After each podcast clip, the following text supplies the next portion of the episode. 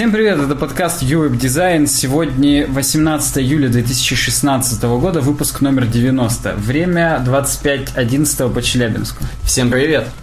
У нас для вас, как всегда, есть несколько громких тем. Значение движения для UX.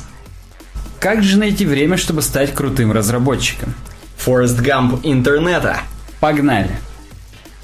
Ну, на самом деле, Форест Гамп интернета, это я думаю, что у нас подкаст будет сразу ну, в первом в, в первой десятке кинопоиска, наверное. Да, после побега Шоушенка интернета и, и других картин знаменитых, да, и других выпусков нашего подкаста будущих. Да, бриллиантовые руки интернета. На самом деле, прям много всего накопилось за эти три недели, мы прям соскучились по вам. Или, знаешь, по, по правилам русского языка правильно говорить, соскучились по вас. Не, по вас, наоборот, неправильно. Это, Да? это, это, да, это быдло так говорит. Блин, вот дерьмо, так оно просто и косноязычное. Но, по-моему, типа Пушкина кто-то писал, что по вас. Ой, я не хотел. На самом деле, э, ты говоришь, вот накопилось много тем. А где же копят наши темы? Я просто хочу рассказать для тех, кто, может быть, первый раз с нами, например. Кстати, если вы первый раз с нами, нажмите обязательно кнопку подписаться, да, на YouTube, если вы на YouTube. Ну и свой первый палец вверх поставьте. Свой первый, да. И для тех, кто все-таки не в курсе, на uwebdesign.ru у нас появляется каждый раз пост перед подкастом, когда мы его пишем, о том, что можно оставлять в нем в комментариях свои темы для следующего подкаста.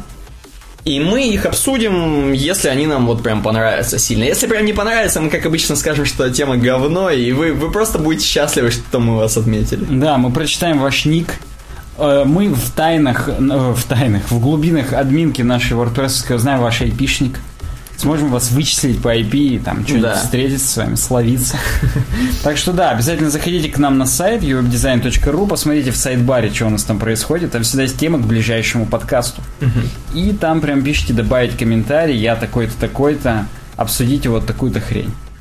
Ну, в принципе, можно, кто опять же первый раз, у нас сразу же рубрика дизайн. Да, я прям хочу еще болью поделиться перед этим секундной, что мы пишем наш подкаст на первой паблик бете macOS Sierra, и наш скринфлоу, бережно купленный на ваши деньги, которые вы нам жертвовали практически год назад, я уж не помню, когда это было, он отказался работать. Поэтому мы бесплатным триаром, триаром, триалом Камтазии некоторые воспользовались. Посмотрим, как она вообще себя покажет. Ну, ты понимаешь, что сейчас 90-й подкаст, я хочу снова отметить. И это как бы возрождение, возможно. Поэтому то, что мы сегодня на новом рекордере, это может быть круто. Может быть, это знак. Может быть, мы так с ним и останемся. Потому что, ви- видишь, вышел ScreenFlow 6, его надо заново покупать. И у нас как бы сейчас есть некая, я не знаю, вилка, некая вот развилочка, что покупать, то, все. Ну, в общем, ладно, посмотрим, как это все будет происходить, и можем с места в карьеру в рубрику дизайн. Давай, диз- у нас написано дизайнить прямо в коде первая тема. Да, первая тема это интервью. У нас сегодня несколько интервью, насколько я помню. Да. Так вот, первое интервью это... А, обратите внимание, кстати, у нас сегодня много статей с блогов, которые выглядят как медиум, но не медиум. Вот, например, stories.uplabs.com Я так понимаю, что внутри медиума можно теперь... Я просто вас спрашиваю, дор- дорогие наши слушатели и зрители, потруди... не потрудитесь... Потрудитесь...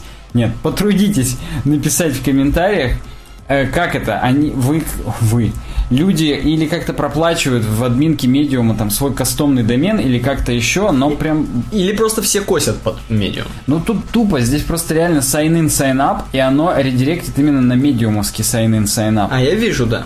То есть, грубо говоря, это все-таки именно как-то с помощью медиум платформы сделано, и мне интересно как, но да. Ну давай начнем. Давай начнем. Мэтью Аусагель некий. А, между прочим, создатель Wow.js. Помнишь, это такая библиотека, которая при скроллинге там всякое появляется. С ее помощью можно World делать... of Warcraft появляется. Практически, да. Там с Доугом еще демка была. А, да-да-да. Ну, как давно это было? Мы, может быть, полтора года, год назад в паблике делились. Кстати, подписывайтесь на наш паблик ВКонтакте. Так вот, он интервьюирует чувака, которого зовут Крис Геннон. И Крис Геннон, он автор на самом деле большого количества SVG-шных демок, которых мы тоже выкладывали. Не, я больше хочу сказать, то есть король SVG. Прям, да, практически Геннон рифмуется с Canon, а Canon это пушка, и вот он SVG пушка. Ты имеешь в виду, то есть если бы вот был, допустим, Майкл Джексон, да, рядом, а рядом Геннон был, они оба короля как бы. Да, не два короля. В принципе, один червей, другой пикей. Я не знаю даже, кто из них кто. Ну, я знаю, кто червей. Ладно, давай. Так вот, и Крис Геннон, он прям услужливо ответил на вопросы блога uplabs.com. Привет, Крис, вы лидер анимированных SVG. Как вы и называйте свое искусство дизайн прямо в коде. Опишите, что это означает. И на самом деле все интервью это Крис Геннон выпендривается. Он рассказывает, что он настолько охрененный. Как и любое интервью. Согласен, кстати, практически. Ну, кроме ежедневных брифингов у Марии Захаровой, там, не знаю, или Пескова. Там тут нечем выпендриваться, знаешь. Или там... Ладно, неважно. Так вот, и он нам рассказывает о том, что он настолько крутой, настолько дохрена уже сделать свидишек в своей жизни, что он многие из них начинает делать в иллюстраторе, угу. а заканчивает уже прям в коде. То есть он уже видит код, и прям вот эти SVG полигоны, там, пасы, серклы, эллипсы, он прям их уже сразу пишет с координатами. То есть он настолько уже, у него в башке координатная сетка разбита, у него, возможно, у него в голове прям декартовая система координат. Он практически спит со SVG, я не побоюсь этого слова. Он начинает в постели, а заканчивает... Заканчивает, я даже не знаю где, в ноутбуке. Так вот, и он пишет, что да, на самом деле в этом и суть. Дизайнить прямо в коде, что я буквально, чуть-чуть накидываю в иллюстраторе, Рисую просто вот прям палка-палка огуречек, а человечка уже рисует в коде, именно открывается blind текст в данном, в его случае. И здесь нам показывают гифки его знаменитых работ. Вот, например, под слайдер я этот видел. То есть он придумывает в башке эти анимации, рисует в иллюстраторе, как, как бы сказать, болванку, а потом прям в коде начинает их реализовывать с помощью GreenSock Animation Platform. То есть не то, чтобы он вручную все эти крутые анимации писал. Ну, я для наших слушателей просто хочу сказать, зрители и так видят, а для слушателей хочу сказать, что анимации достаточно простенькие. Простенькие, но плавные. И, понимаешь, в простоте и Черт, я не помню, как там... Есть какие-нибудь поговорки про простоту, что простота это хорошо? Нет, кстати, не знаю. Не знаю, надо рожать. В простоте и суть. Вот что-нибудь такое. Александр Ильич, ту ту тум ту тум цитаты великих людей. Все гениальное просто. О, вот, я же говорю, это, это кто-то крутой сказал. Кстати, обрати внимание, здесь э, CodePen встроены, и Крис Койер сделал такую хреновину у себя на CodePen, что он по умолчанию не включается, этот CodePen. Да, и, и нужно при... нажать Run Pen. И это прекрасно. Это прям ускоряет загрузку страницы. А Питер Пен есть? Я не знаю. Не знаю, может быть, на CodePen есть чувак с ником Питер Пен. Блин, он гей. И он что-нибудь крутое, возможно, тоже. Он тоже какой-нибудь... Он спит не со SVG, а с ангуляром он спит. Я не знаю. И такое бывает. Извращенец. Так вот, и он и, и продолжаем про Криса Геннона. Его спрашивают, а вот всегда так было, что ты вот прям в дизайнил сразу в коде? Он говорит, да нет, как бы, я вообще, говорит, сначала во флеше работал, когда-то давно. То есть у него, в принципе, бэкграунд анимационный, так скажем. Он motion дизайнер, если угодно. И, кстати, у нас будет дальше статья Ника Бабича как раз про то, что вот даже вот эти простенькие, как ты говоришь, анимации, они нужны угу. и важны. Ну так вот, на самом деле, я не буду зачитывать все интервью. Здесь все интервью, оно снабжается его демками. Понтами его? Да, понтами и демками. Все, это, это два единственных составляющих. Взболтать, но не смешивать, потому что они тут по, по, пере, по переочереди. По, по, по, ну, вы поняли, по очереди. Вот, кстати, э, SVG граф, который у него тут второй или третий по счету, его я выкладывал на сайт, то есть прям видел. Э, и он говорит, что вообще он даже с бумаги иногда начинает. То есть, возможно, он не в постели начинает, а в, в туалете где-нибудь на коленах пишет. Ну или на бумаге. С этой бумаги. Да, может быть, с этой. Сначала рисует прям супер маленький набросочек, потом идет в иллюстратор, и потом уже примерно экспортирует чуть-чуть и допиливает уже все в коде, что прям каждая как бы координатка, прямо чтобы ее знал в лицо. Почему, почему? Мне интересно, почему такие профессионалы, как Крис Геннон, да, используют иллюстратор вообще, а не, а не Photoshop? Ну так это ж вектор. SVG это вектор. И при работе с векторами... Не, ему набросать-то похрен где. Нет, но он именно набрасывает и экспортирует в SVG, а такой Photoshop не может. А-а-а. То есть поэтому, понятно, такие профессионалы как раз иллюстраторы и пользуются, если говорить про SVG. И вот здесь прямо он пишет, мой SVG workflow, бумага, Illustrator, Sublime Text, браузер, в скобках CodePen и GreenSock.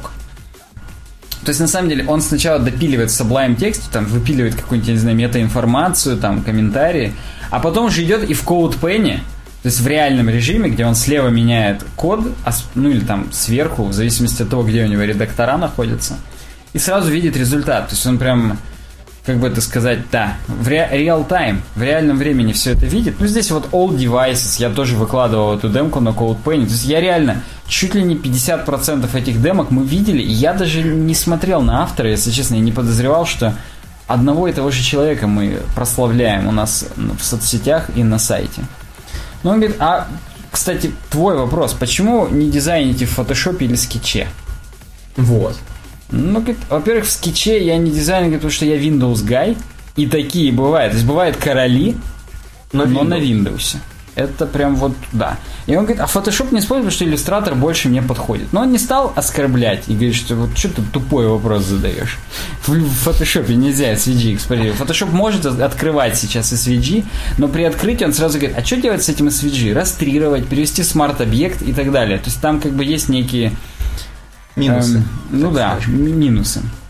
В общем, почитайте это интервью, если вам интересно. Прям некоторые демки реально крутые. Он здесь также делится с нами информацией, что почти все демки, которые он делает, он так или иначе использует в реальных проектах. То есть он рабочая лошадка. Не mm-hmm. просто он встает утром, пьет смузи и думает, а что бы мне сегодня сделать? Это ему реально пригождается в работе. И я скажу в защиту нас всех, людей, которые ему там, я не знаю, завидуют, аплодируют и думают, что он там крутой или не крутой – GSAP, на самом деле, GreenSock Animation Platform, у него очень много пресетов и крутых вещей. То есть все выглядит круто не потому, что он реально прям выдрачивает это в коде, хотя и это в том числе, а просто еще потому, что GSAP реально крутая штуковина.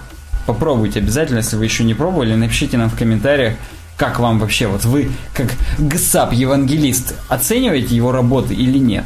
И последнее, о чем он еще, так скажем, плачется – он говорит о том, что вот мне не нравится, что есть люди, которые просто копипастят мои работы, угу. не указывают, что это он сделал. Че вот вы, говорит, вы хотя бы, говорит, или кастомизируете чуть-чуть, я тогда порадуюсь, что вы на моих работах учитесь. Или не, вообще, прям вот, ну не нравится, ну как в тупую копипастят. А он ко многим реально даже докапывался. Я, говорит, вижу мои работы используют, я пишу им на адрес, на обратно, типа, ты что ты делаешь, мою работу используют? Я отвечаю, а что, типа, я тебе должен, что ли? Ну, то есть ему прям грубят практически. И он говорит, в такие моменты прям руки опускаются и не хочется больше ничего делать вообще. Поэтому, ну, если его спрашивают, какая ему больше всего понравилась, когда он ее делал, вот здесь вот э, с ракетами, здесь прикольно, что еще гифки прям показывают, что... Это ну, лучше, чем Run Pen. Да, да, это лучше, чем Run Pen. В Run Pen мы смотрим только если мы сурсы хотим посмотреть, а вот так вот на гифках оно более интуитивно понятно, и автору большое спасибо за то, что прям так э, наглядно и круто все показано. Ну вот так вот. вот Отличная вот. тема, я думаю, для вдохновения первая такая. Да, то есть мы не стали углубляться, прям вот, зачитывать его прям текст, который здесь застенографирован, потому что нахрен надо. Мы как бы всю суть мы поняли и, и больше нам и не надо. Ну давай, там очень требовали про UX, как обычно. Ну да, нам периодически пишут, а давайте про UX. А мы так каждый раз делаем про UX, поэтому, ну как бы, поэтому... давайте даем. Да. Следующая тема Ника Бабича. Движение в UX-дизайне. Что же означает вот это движение и анимации для пользовательского опыта? Просто ли это, чтобы его, э, так скажем, ублажить, то есть дать ему delight некий, или оно имеет некую практическую сущность? Узнаем прям, хотел сказать после рекламы, но нет, узнаем Не сейчас. переключайтесь. Да. Motion-based design. Э, нам Ник Бавич говорит, что движение, оно рассказывает истории. На самом деле оно показывает даже, как организовано приложение. Вот если ты открываешь приложение, например, и у него иконочки потрясываются в тот момент, когда только загрузились, типа они образом встряхиваются, и ты готов с ними работать.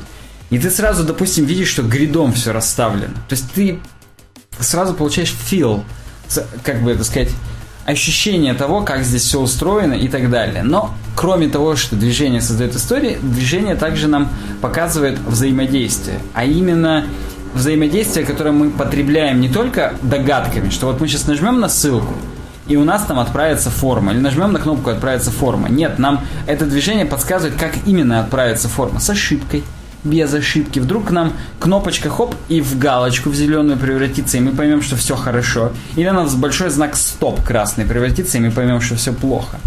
Здесь несколько разных вариантов, и здесь он говорит о том, что в рамках... А Ник Бабич, чтобы вы понимали, он почти все статьи сейчас на блоге привязывает к мобильному дизайну.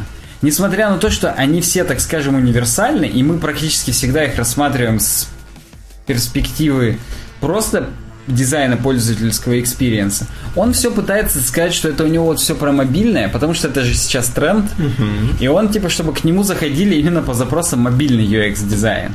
Но, повторюсь, работает в, в обе стороны. И он говорит, что вот именно на маленьких экранах без движения было бы вообще тухло. Потому что и так все вроде сжато, и надо максимально много информации сказать, вызвать бурю эмоций. И вот именно в рамках таких узких пространств движение это жизнь. Прям. Как в, я не знаю, у зожевцев. Ну, не, я абсолютно поддерживаю его. Но ты на самом деле там где-то читал, у тебя были какие-то откровения. Я не помню, здесь это было, у не в этой ли статье были откровения? Но если были, значит вспомню. Я просто столько много сегодня всего читал уже, что у меня столько откровений было. Да. Три вопроса, на которые отвечает, э, точнее, три ответа, Три ответа, на которые отвечает на мой ответ. Да. Когда пользователи взаимодействуют с вашим продуктом, они задают следующие вопросы, которые, в принципе, можно свести к одному вопросу. А почему вообще движение имеет какое-то значение? Так вот, вопросы. А что тут главного у вас в приложении? А что мне делать дальше? И как я узнаю, что я все сделал правильно? Поэтому мы, отвечая на эти вопросы, говорим, что движение нам поможет на них ответить.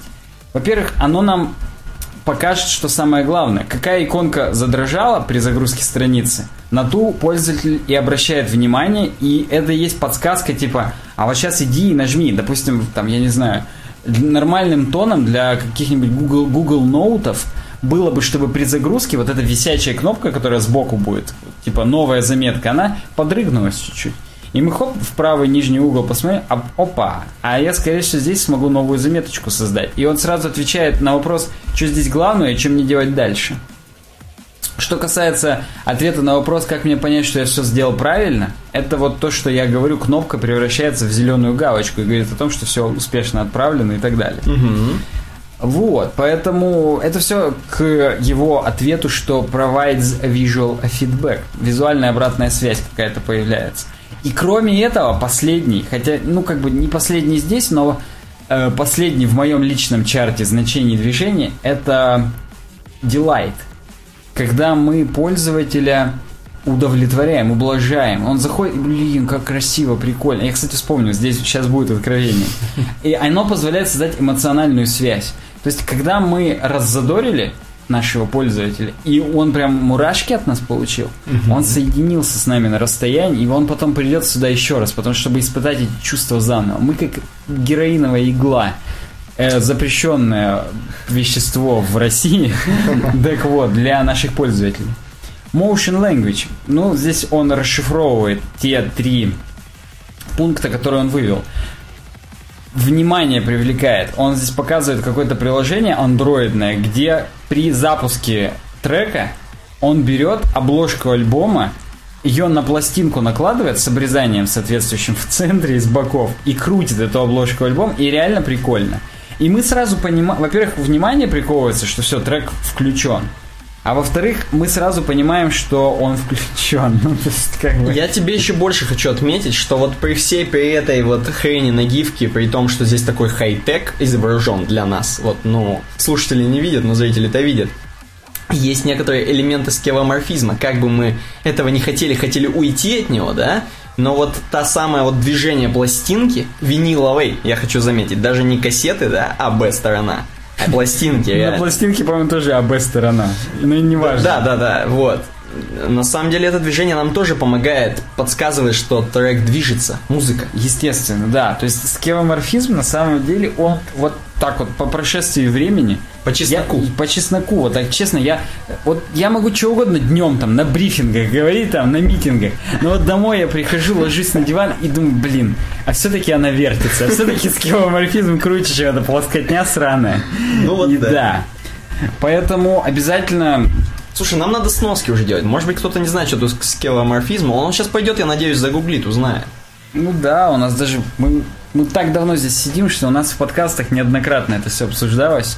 И можно просто даже, я попробую сейчас в прямом эфире зайти на Europe Design, написать в сайт-баре в поиске на сайте скевоморфизм. Так. Надеяться, что я не ошиблюсь. Не ошиб... Нет. Нету, да, ничего? А, к сожалению, нету. Скево... А, рмо... Вот, все. Сейчас без, без опечатки. Все равно нету. Отлично. Скевоморфизм. А у нас там нет скеоморфизма, у нас там все плоско. И, и жаль, жаль, потому что мы про это реально говорили, но, видимо, может быть, там падежи. WordPress поиск, он же такой, он не Ну да. понимает, это же не Google поиск. Ладно, Вернемся к Нику Бабичу. Он там уже нам пишет далее. движение, оно логически расставляет в пространстве наш юзер-интерфейс. Что бы это ни значило на самом деле, но просто движение, он, вот если конкретно пример здесь посмотреть, то у него от формы к форме, от инпута к инпуту прыгает такая полосочка, и мы понимаем, какой у нас элемент зафокусен, куда мы движемся дальше, какие отношения у этих элементов.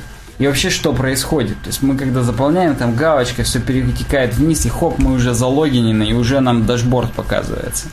То есть движение, оно нас навигационно провожает. А вот здесь у нас то, а потом мы идем сюда, а тут у нас это, хоп, ты уже, уже у нас на крючке.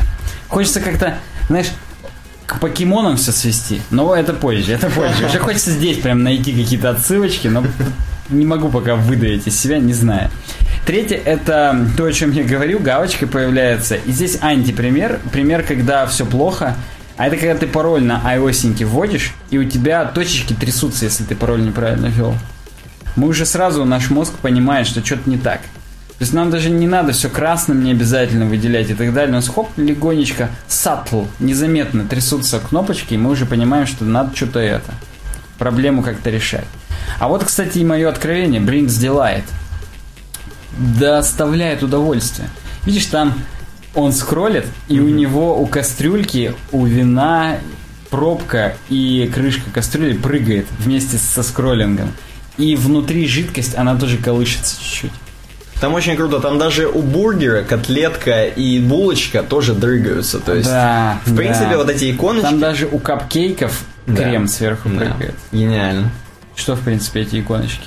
В принципе, эти иконочки, они нам, да, помогают понять вообще. И сконцентрировать внимание, что самое. А, Да, и сам, оно прям прикольненько. Мы такие, у тю тю какая пробочка у вина прыгает. Причем, я тебе смотрю, когда вниз скроллишь, прыгает, а когда вверх не прыгает. По законам физики. Естественно. То есть это прям реально круто. Здесь есть, кстати, ссылка на Dribble. То есть э, Ник Бабич-то он показывает, откуда он берет свои примеры, и, и молодец. Это, это правильный подход. Ну и, собственно, вывод. Движение – это следующий уровень технологий. Это, говорит, настолько естественно. Причем он, он нам рассказывает, почему это нужно. Потому что когда мы переходим, допустим, с экрана на экран, у нас это все происходит за секунду. И типа мы не совсем понимаем, а что же изменилось. То есть нам, чтобы понять, что изменилось, лучше бы еще ничего не подрыгалось. И тогда мы понимаем, а, вот смотри, в натуре, здесь была такая-то иконка, а стала другая. И это можно понять потому, что в природе ничего не происходит молниеносно. Не бывает такого, что ты шел, шел, хоп, уже все изменилось. Даже времена года сменяются медленно. Даже листочки сначала были зеленые, потом желтеют медленно и опадают. Не бывает такого, что ты уснул зеленый, а проснулся, все опало уже коричневое. Поэтому вот эти переходы и движения не нужны, потому что это наша жизнь. И мы нашу жизнь в наш интерфейс и наш пользовательский опыт должны переносить, чтобы максимально создать связь с нашими пользователями. Не, ну в Саус Парке так бывает. Едешь, едешь, сначала было все это, потом сразу зима. Да, потом хоп, новый штат, Канада с квадратными башками и, и так далее. И Терренс и Филипп пердят. Согласен, в Саус Парке это возможно. Короче, я переключил на следующую тему, и мне уже нравится, мне уже круто. Прям, мне уже даже название нравится какое. Что вообще вот нужны иконочкам лейблы или нет? Причем, я больше тебе скажу, нам предложили эту статью, может быть, может быть, к предыдущему выпуску, может быть, к этому, я уже не помню, по-моему, к предыдущему. И нам предложили русский перевод Русский. на sketchup.me, кажется так. Так. И он настолько говенный был, этот перевод. Простите меня, авторы, переводчики и так далее, но я, я его не понял. Я прочитал оригинал и понял. Делать иконки, мочь. Ну хотеть. нет, ну заголовок был переведен нормально, но некоторая суть настолько косноязычно была изложена, что я реально переключился на оригинал, все за секунду понял и круто. Кстати, обратите внимание, что UXDesign.cc это тоже медиумный движок. Да, да, у нас все сегодня Уже, про уже второй, уже второй раз у нас медиум, медиумного типа. Я вам обещаю, будет третий. Про медиум. И больше, больше. Я лично в моих темах, скорее всего, еще буду. А это, кстати, лично мои темы. По Гитлеру уже орать. Бить рукой по столу. Ну так вот, да. Ну, давай. Гитлер, кстати, тоже запрещен в Российской Федерации. Как героин. Все Да. на Г у нас запрещено. Давай, поехали.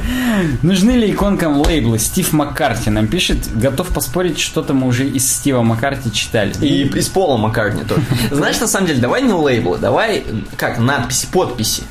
Как ну, ну пусть ярлыки. Я борщ сейчас достану наш. И солянку, и балалайку. Да. Но вообще ярлыки, я думаю. Давай. лейблочку, когда вот говорят, это лейблочку отрежь у футболки, вот Ой. это ярлычок, скорее всего. Так вот, э, Стив Маккарти пишет, что я, говорит, вот практик UX. Он не теоретик, он практик. Я, говорит, каждый раз вот думаю, мне надо показать какую-то концепцию клиенту, и вот как бы мне показать ее настолько максимально близко к его уровню, потому что бывает иногда Что значит к уровню? То есть деградации? да, ну в смысле, нет, реально, он здесь нам рассказывает о том, что все типы пользователей настолько по-разному воспринимают некоторые вещи, что кому-то нужны лейблы. Вот, допустим, закончил ты на права, и тебе у красного кирпича не надо подпись «Стоп».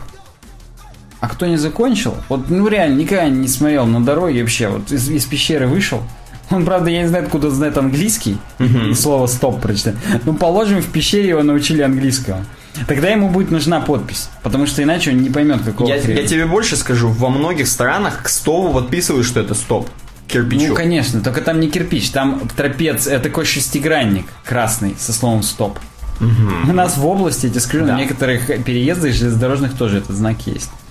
Ну вот, и, нет, на самом деле это разные знаки, но не об этом. Просто я видел, что много где, именно вот почему-то вот, ну, я как бы в евро- в европейских странах не был, но мне кажется, вот на фотографиях, даже на том же Unsplash, там любят фотографировать знаки, город. да, да. И там очень много подписывают, подчеркивают конкретно, вот лейблочки делают. Так, потому что мало ли дебилов, прецеденты были наверняка. Ну да.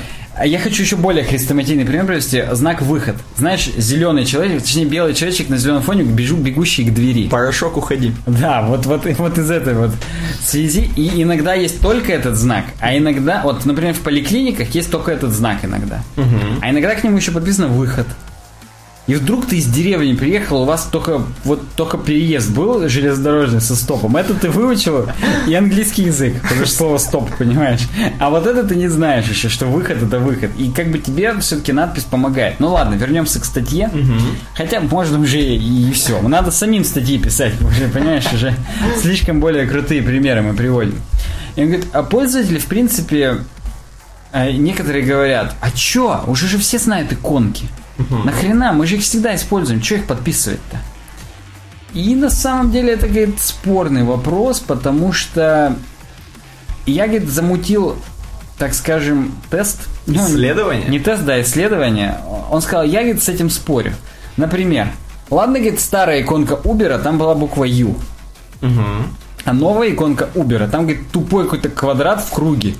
И, говорит, вообще непонятно, что это значит. Ладно, в Uber U ты хотя бы понимал, а, ну U значит Uber, V значит Вендетта. Так вот, и говорит, ладно, вот есть флипбук, медиум, Facebook, Vine, Primer, и там первые буквы. То есть оно реально хотя бы хоть какой-то э, смысл некий несет. А вот именно новый Uber вообще говно. Если ты не запустил его 110 тысяч раз, то ты еще не выучишь, что это Uber, и для тебя это не говорящая иконка совсем. Поэтому он говорит, чтобы проверить, я замутил... Блин, чёрт, Я так замутил хочу, так хочу про его исследование сказать, а тут все еще, еще примеры. Он говорит о том, что когда мы... У нас есть знак. Знаком мы хотим понять, что такое обозначение из, и значение. Я пытаюсь однокоренные слова, потому что здесь sign, signifier и signified. Я пытаюсь в русском языке, я владею русским языком, в принципе. Знак, значение и обозначение. Вот обозначение это то, что мы видим визуально. И это надпись tree. Значение мы себе представляем деревце. А все это вместе это знак. Понял, да? Хорошо, так. Вот. И говорит, э, вроде как бы иконки это прикольно, потому что мы сразу представляем значение. Но не для всех иконка означает одно и то же. Вот, допустим, показал ты дерево. А что ты этим хотел сказать? Вдруг ты хотел сказать не дерево, а дятел. А как ты дятла иконкой покажешь? Птичка Дятел. на дереве? Дятел. А как ты, а черно-белый дятел как? У него нет красной шапки. А глухой дятел. И черный глухой лесбиянка дятел. Ну вот да. И поэтому сложности. А если подпишешь дятел, то все сразу хорошо. И я, говорит, замутил игру, в которой 20, э, 19 вопросов у него. Есть иконка, и у него 4 варианта ответа. Что значит эта иконка? Он вырвал из контекста. Какую-то взял из Фейсбука, какую-то из Твиттера, там, какую-то откуда-то еще. Мне кажется, Facebook уже узнает вообще каждый дурак. Вот даже больше, чем знак стоп. Так нет, я не имею, он не имеет значок Facebook. А вот, например, проскроль, там скрин иконки профиля, там где силуэт, три палочки, и это означает профиль на Facebook. Вижу. А может быть это friends list, я даже сам не знаю. Я, настолько- согласен, вот эти иконки очень сильно Вот, вводят в вот. заблуждение. Оказалось бы, те люди, которые 10 тысяч раз Facebook в день открывают, они-то стопудово тебе ответят на них. Но зато они не поймут, что такое звездочка красная. Что это логотип Red Hot Chili Peppers, я знаю. А, ну вот видишь, а такого варианта и нету, поэтому мы опять в лужу сели. Так вот, результаты таки, таковы. Максимум, максимум ответили 13 правильно. И это было там 4 человека. Ну, понятно, что у него всего 144 человека, почти 46,6 приняло участие. То есть это не, он говорит, это понятно, это не научное исследование, но большинство людей всего 5 правильно ответили из 19. Мгм. То есть на самом деле нужны, нужны какие-то подписи. И во- вообще в этом су- суть всей статьи. Э, Он предлагает некий, некую модель, называется прогрессивная progressive reduction, прогрессивное уменьшение. Знаешь, говорит, для чего? Это, говорит, вот, допустим, ты заходишь только на медиуме, и он показывает приложение медиума на айфоне. И у тебя каждая иконка подписана мелким шрифтом. Вот там есть скрин, э, закладочка, вот это вот, ну, треугольничек, флажочек такой. И если ты недавно заходишь в медиум, там, первые пять раз, у тебя подписано букмарк. А потом, когда ты вроде как уже его раз 10 открыл, у тебя хоп, и эти надписи пропадают. Ну это что-то уже хай-тек. Я, честно, не знаю, надо это или нет. А потом человек скажет, а куда у меня делись на? Ну, согласен, это может быть конфуз некий. А может и нет. То есть, ну, Это, это, конечно, гениально, но это слишком гениально. Ну, вот вся статья на самом деле о том, что он придумал этот метод. И о том, что все-таки лейблы нужны там, где у вас неподготовленный юзер. То есть, если вы делаете лендинг о новых фичах Фейсбука для пользователей Фейсбука, который стопудово знает все там профили, иконки, там туда-сюда, то вы в шоколаде. Вы можете использовать только иконки без подписи. А если вы таргетируете рекламу Фейсбука на новую аудиторию, 90-летние старики, которые еще там не зарегались, то вам надо все-таки как-то подписать. Я знаешь, что хочу к, к этому спору ко всему добавить? Или даже не к спору, а скорее к, к исследованию? Спором. К спорам, да. В смысле грибным. Я, ну, чё, дерьмовая шутка, ладно, неважно. Мы с тобой обсуждали про то, что гамбургер меню-то не все понимают.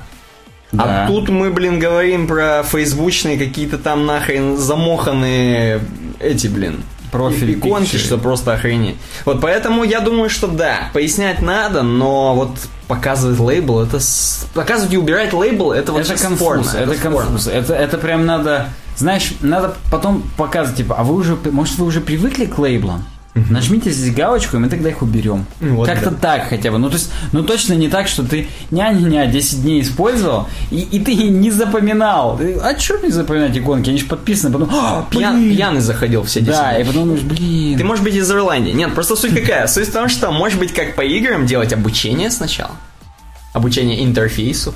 Согласен, знаешь, вот в этом стиле, когда затемняется, вот один элемент интерфейса и по шагам. Первое. Сейчас вы видите кнопку лайк. Она вам поможет лайкнуть. И сразу есть... Лайкните своего друга. Да, сразу есть две, и на фоне музыки из GarageBand, вот это дефолт, новый сервис от Europe Design, лайкните своего друга. Так вот, и сразу две кнопки. Первая пропустить туториал, вторая следующий шаг. Да. Согласен, может быть так, может быть так. И И пройди обучение, получи 100 монет. естественно, а потом сразу их потрать, сразу зажим, надо купить еще, там, туда-сюда. Отлично. Короче, мне понравилась тема. Ну, она прям в- про UX, как, как просят все, вот Просят. так мы и делаем. The O. Следующий блог, опять медиумный движок. Слушай, по-моему, громкая тема, очень. Очень К громкая. сожалению, нет. Заголовок громкий, тема говно. Ну давай, озвучь. А, вообще, говорит, а не наплевать ли, как выглядят сайты нынче? Вот так вот, косноязычный. Ты красиво перевод. перевел, на самом деле. Нынче, нонче, Нонче. теперича. Не наплевать ли нам? Господа. Да, это как в той шутке, я не устаю цитировать, в, в Твиттере видел. Как вам э, наша лекция по культуре языка? Я раздосадован и взбешен, и теперь поди прочь. Вот То же самое нынче. Так вот, а автор Чарльз Текстон, Так. Фэкстон. Текстон, да, Веб-продюсер, между прочим. естественно, веб-продюсер. А Он или она, я просто не знаю. Ну, Чарльз вроде он, но на аватарке как будто бы дама. Хотя там что-то с маской лисы какое-то тело, но с декольте. Ну ладно, я не хочу знать. Вот это существо Чарльз Текстон нам говорит о том, что вот так вот каждый раз говорит, происходит, что все сайты выглядят примерно одинаково. Раньше все сайты выглядели одинаково говёно. Потом они все сайты выглядели одинаково как я не знаю, как э, наш вот локальный сайт 74.ru. Большое количество информации там, на единицу пикселей. Потом все сайты выглядели хипстерски, с большим заголовком по центру, на фоне какой-нибудь картинки затемненной и так далее. А сейчас опять начинается веб-брутализм некий. И, говорит, в принципе, опять, вот я, я просто, я когда к этой теме готовился, я думал, она будет реально прикольная, тут будут какие-то интересные откровения, какие-то истории. А она настолько, знаешь, сухая и декларативная, что я даже не хочу на ней сильно останавливаться. Но, говорит, для некоторых сейчас вообще весь интернет выглядит как Facebook фид. Особенно с внедрением Facebook Instant Articles. То есть, когда ты статьи с Wired или с Washington Post открываешь из Facebook, и они открываются не в их стиле, а в фейсбучном стиле. Ты уже даже не знаешь, на каких ты сайтах, у тебя уже просто подмененный мир. Ты как в матрице находишься, тебя кормят стейком вкусным. И ты не хочешь знать, что он не существует, и надо жрать кашу сраную. Опять в рваных футболках с охотниками бороться. Так вот. Так, и сейчас, типа, новый тренд опять мейнстримовый, это веб-брутализм. И типа, вот просто это скивоморфизм веб 2.0. И все там заново отменяется, весь флет туда-сюда. И тут есть некие ссылки на примеры веб-брутализма, но мы их уже разбирали, у нас уже даже целый подкаст есть. Я даже не знаю, я в этой камтазии, которую мы сейчас записываем, не знаю, как делать маркеры, чтобы вернуться к... Здесь нет маркеров. вернуться к этому месту и не забыть здесь добавить ссылку, поэтому не добавлю. Ну так, в общем, и так получается, что надо вроде как задуматься, Что все однотипное. что все однотипное, и каждый раз просто практически плыть по течению и делать так, как, э, как есть. Или наоборот, может быть, надо быть Но нонконформистом. вот в этой статье написано, что надо плыть по течению. А быть нонконформистом значит, знаешь, всегда быть э, вот этим вот маргиналом, к которому будут меньше людей заходить. К сожалению. Но к нему будут заходить всякие, заходить всякие хипстеры. Если ты хочешь монетизироваться среди хипстеров, да, ты можешь каждый раз маргинальную какую-нибудь хрень делать, и, и прикольно. Но мне понравилось, здесь зацитировали твит эм, аккаунта World, World is a Prison. World of Warcraft. Ну нет, здесь не World, а именно World. Так. Слово это тюрьма. И там aesthetics is a prison. То есть, когда вы делаете эстетику, вы на самом деле в тюрьме. Хорошо, хоть не prosthetics из Вот да. Ну и тут гигантское количество примеров сайтов, реально, которые, ну, старые, выглядят как говно и так далее. И я не знаю, что тут еще сказать. То есть веб-продюсер Чарльз Текстон нам рассказывает о том, что Отлично, нет. По-моему, и такое мнение должно существовать. А то, знаешь, все будут писать, надо делать не как все. Вот у всех все одинаково. но- И такое тоже мнение хорошее. Он говорит о том, что даже если сейчас это опять сменится, то по его мнению, или по ее, опять же, не знаю, э, вот такие вот сайты, которые просто, знаешь, early web technology, давай это так назовем, ранние веб-технологии, как... как ре- нет, вот э, веб-брутализм он назвал ренессансом веб, ранних веб-технологий. А тут, ну, сейчас не знаю, не могу ничего красивого придумать. Короче говоря, оно в какой-то момент будет как органическая еда. Чем-то маргинальным, но очень желанным, прикольным и прям интересным. Ну вот, вот как-то так. То есть он здесь приводит Ну, отлично, такую аналогию, что как органическая еда, и, и вроде как на этом будет и маркетинг строиться. Типа у нас стопудово сайт без всяких там ангуляров. И это будут прям заходить, блин, наконец-то без всяких сраных ангуляров. Без ГМО. Да, да, практически без ГМО. Хотя тут вот Да. Сегодня очень много тем с этим. Вот моя тема про Фореста Гампа интернет, она сильно пересекается вот с этими со всеми темами. Как-то так получилось, что у нас... Ну, блин, видишь, мы же с тобой на одной волне. Мы же с тобой готовим темы, это примерно похожие. И последняя, по-моему, из рубрики дизайн, да, да. Закрывает дверь дизайна, красивую. Эстетически, эстетически А приятно. на UX еще классная. Прям красиво, со скрипом закрывает, и есть движение закрытия. Все сразу понятно, что дверь закрывается. Так вот, на Wired мы видим анонс. Нам предлагали, кстати, в темах это обсудить. Редизайн MasterCard. Так, И ну сейчас будет про кстати, яйца шутки, да? Я так понимаю. не, кстати, не было. Реально не было. Ну, может быть, просто Wired все-таки солидное издание. Мы же не на Disgusting Man читаем Ну, ну статью. да. И э, я, кстати, здесь с тобой буду дискутировать, потому что мне, если честно, Тихо, тихо, ты не говори, ты сначала прочитай. я не имел в виду, да, я не хотел свою оценочную сказать, я просто, оно тоже перекликается, короче, вот со всем вот Ну, этим. окей. Э, Здесь, во-первых, есть слайдер из пяти э, логотипов. Здесь типа старый логотип, новый, новый без этого и как выглядит на карточках. Я прослайдил для наших зрителей, а наши слушатели я хрен знает, хреново вам. Рубрика дизайн, она на слух воспринимается, мне кажется, довольно отвратительно. Напишите в комментариях, если это не так прям, как, как мы любим. Поставьте на паузу, напишите в Да, комментариях. я думаю, легко. Сейчас смотри, знаешь, наши вот эти слушатели, которые едут с айфонами своими, они берут, достают свой бумажник, достают оттуда свою карточку MasterCard без проблем. Ну да, они старый логотип-то могут себе напомнить, а новый-то нет. И хотя бы старый. Хотя бы Ну, старый. согласен, согласен. А новые они могут на своих айфонах, опять же, загуглить. Конечно, конечно. А тем более наши слушатели, они же визионеры. Ну. Они как под, некоторые, может быть, под веществами нас слушают. И представить новый логотип Маслия, ты бы видел, что тут представляю, и все. Некоторые из них миссионеры. Ладно, давай. Окей, MasterCard. Так вот, и здесь заводочка на Вайреде тоже довольно прикольная.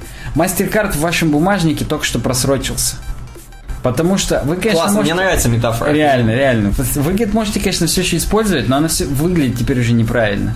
Потому что компания только что сделала редизайн. Никакого больше Camel Case. Как будто, знаешь, сделала кака и пипи. Да, сделали прям, Мы сделали редизайн, мы покакали. Вот мам, с мамка приходит мастеркарда. Я не знаю, кто мамка мастеркарда. Лиза, я думаю. Ну нет, Трамп какой-нибудь. Ну там кто-то вот из этих. И говорит, мы, мы сделали редизайн. За ручку его приводит. На яйцах прям на этих. Никакого больше camel case. В том смысле, что заглавная MEC. Теперь с маленькой буквы MasterCard написано. Каким-то шрифтом. Ну, ой, ой, давай, прям, давай сначала скажем, потом оценочные реакции. И, и вы, может быть, думаете, а какого хрена, зачем? Вот вроде как компания 2,3 миллиарда людей с карточками. Больше 80% людей, в принципе, един, даже круги уже ассоциируются с мастер-кардом. То есть уже настолько ничего не надо менять, можно не менять, что уже прям вот идеальная узнаваемость бренда, одна из самых узнаваемых в мире вообще.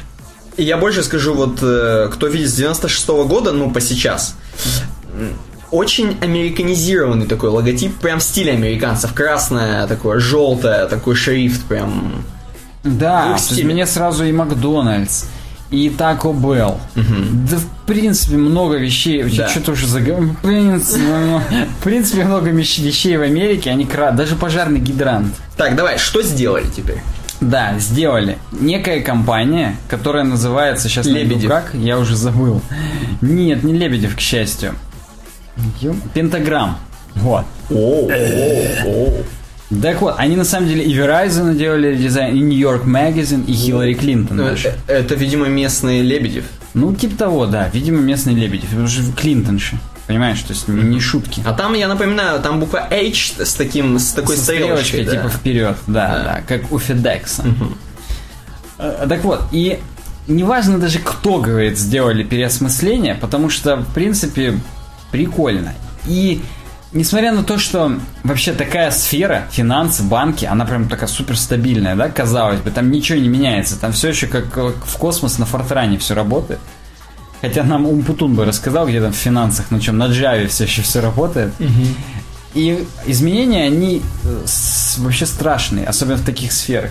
Но, опять же, Wired крутые метафоры, но изменения, они также стабильны. То есть сам факт изменений, он стабилен, всегда будут какие-то изменения. И, в принципе, пора адаптироваться к цифровой среде. подумал MasterCard. И они решили именно поэтому переделать свой бренд, сделать ребрендинг, редизайн. Не, редизайн. Ребрендинг это когда прям полное переосмысление. Редизайн это когда мелкие какие-то огрехи исправляются. Вот, вот, вот именно редизайн они сделали. И э, чтобы на этих на в Apple Watch круто выглядело везде, то есть чтобы новый логотип отвечал всем возможным носителям и так далее, то есть чтобы круто смотрелся по, по, по полной и на билбордах, и на Apple Watch, и на телефонах, и везде. Но для Бейрута и Хеймана, это фамилии чуваков из Пентаграмма, Бейрут это прям уже, это чуть ли не столица Ливана, если мне не изменяет память. Так, интересно. Пока не запрещенная в Российской э, Федерации. Так вот, и э, они вообще просто посмотрели на историю, так скажем, мастер-карда, потому что у них, в принципе, десятилетие узнаваемости вот с этими кругами. И наши, кстати, мое любимое, знаешь, что будет, Никита? Как, э, типа, что нам с тобой больше нравилось из всех логотипов? В какой год? Давай. И нам, скорее всего, какая-нибудь олдскульщина понравится, но пока не знаю. Э, Мало кто знает, начиналось все как Интербанк просто. Э, И там вот такая, вот знаешь, э, буковка I информационная. Очень в стиле старых каких-то IBM логотипов, вот как мне кажется. Да, да. И я тебе больше скажу. Мне кажется, вот эта вот буква I в круге, она до сих пор используется где-то как информационный стенд. Да. И причем, знаешь, я представляю такой столб, а на нем куб внутри лампочка, и там куб многогранный, ну, получается, четырехгранный, да, если по горизонтали смотреть, вот в этой плоскости. И там четыре буквы I, и он крутится еще. И его как бы видно, турбюро, оно работает там с 9 до 8, то есть даже если уже смеркалось, то его видно со всех сторон, ну, как бы зеленый обычно, но вот здесь Интербанк. Окей. И круги, на самом деле, они неспроста, они из Интербанка и пошли. То есть здесь где-то в какой-то части этой статьи рассказывается. А да, вот я вижу уже. То есть круги, они взяты из Интербанка в 1966 году. То и имеется в виду новый логотип, он на самом деле взял по чуть-чуть от каждого из э, вариантов, от каждого из этапов. А lowercase с маленькой буквы все от логотипа 68 года. Там Master Charge был, The Interbank Card. И там маленькая буковка А еще справа, видишь, в 68 году. Да. То есть там тоже было с маленькой буквы. То есть они на самом деле соблюли, так скажем, э, забыл слово. Ну, короче, они верны себе. Преемственность стали. Преемственность, да. точно. Вот это слово я пытался вспомнить. Потом они взяли наложение цветов вот этих кругов Эйлера вместо того, чтобы перекрывать вот этими полосочками из 68-79 годов, потому что там именно смешение цветов было. Правда, э, там оно было реально по законам цветов, так скажем, и темнее стало, а тут как-то в оранжевое превратилось в 2016 году. Хотя, может быть, это тоже на самом деле по ну, как бы сказать, по, по законам смешения, я не знаю, но как-то обычно из двух темных светлый не получается. Ну, может быть. Они по этому, по смуку или там по РГБ, хотя, ладно, не буду блистать здесь своей некомпетентностью в теории цвета. Короче говоря, и на самом деле цвета они взяли из 90-х, супер яркое, яркие цвета, то есть в 68-79 было, было все приглушенное. И это можно было понять, все почти всегда на бумаге было, и весь контраст был в основном с белым. И с белым темное лучше контрастирует. А потом, начиная с 90-х, уже пошли экраны, а экран по умолчанию черный, темный. И там-то как раз должно быть более светлое, и светлое стало контрастным.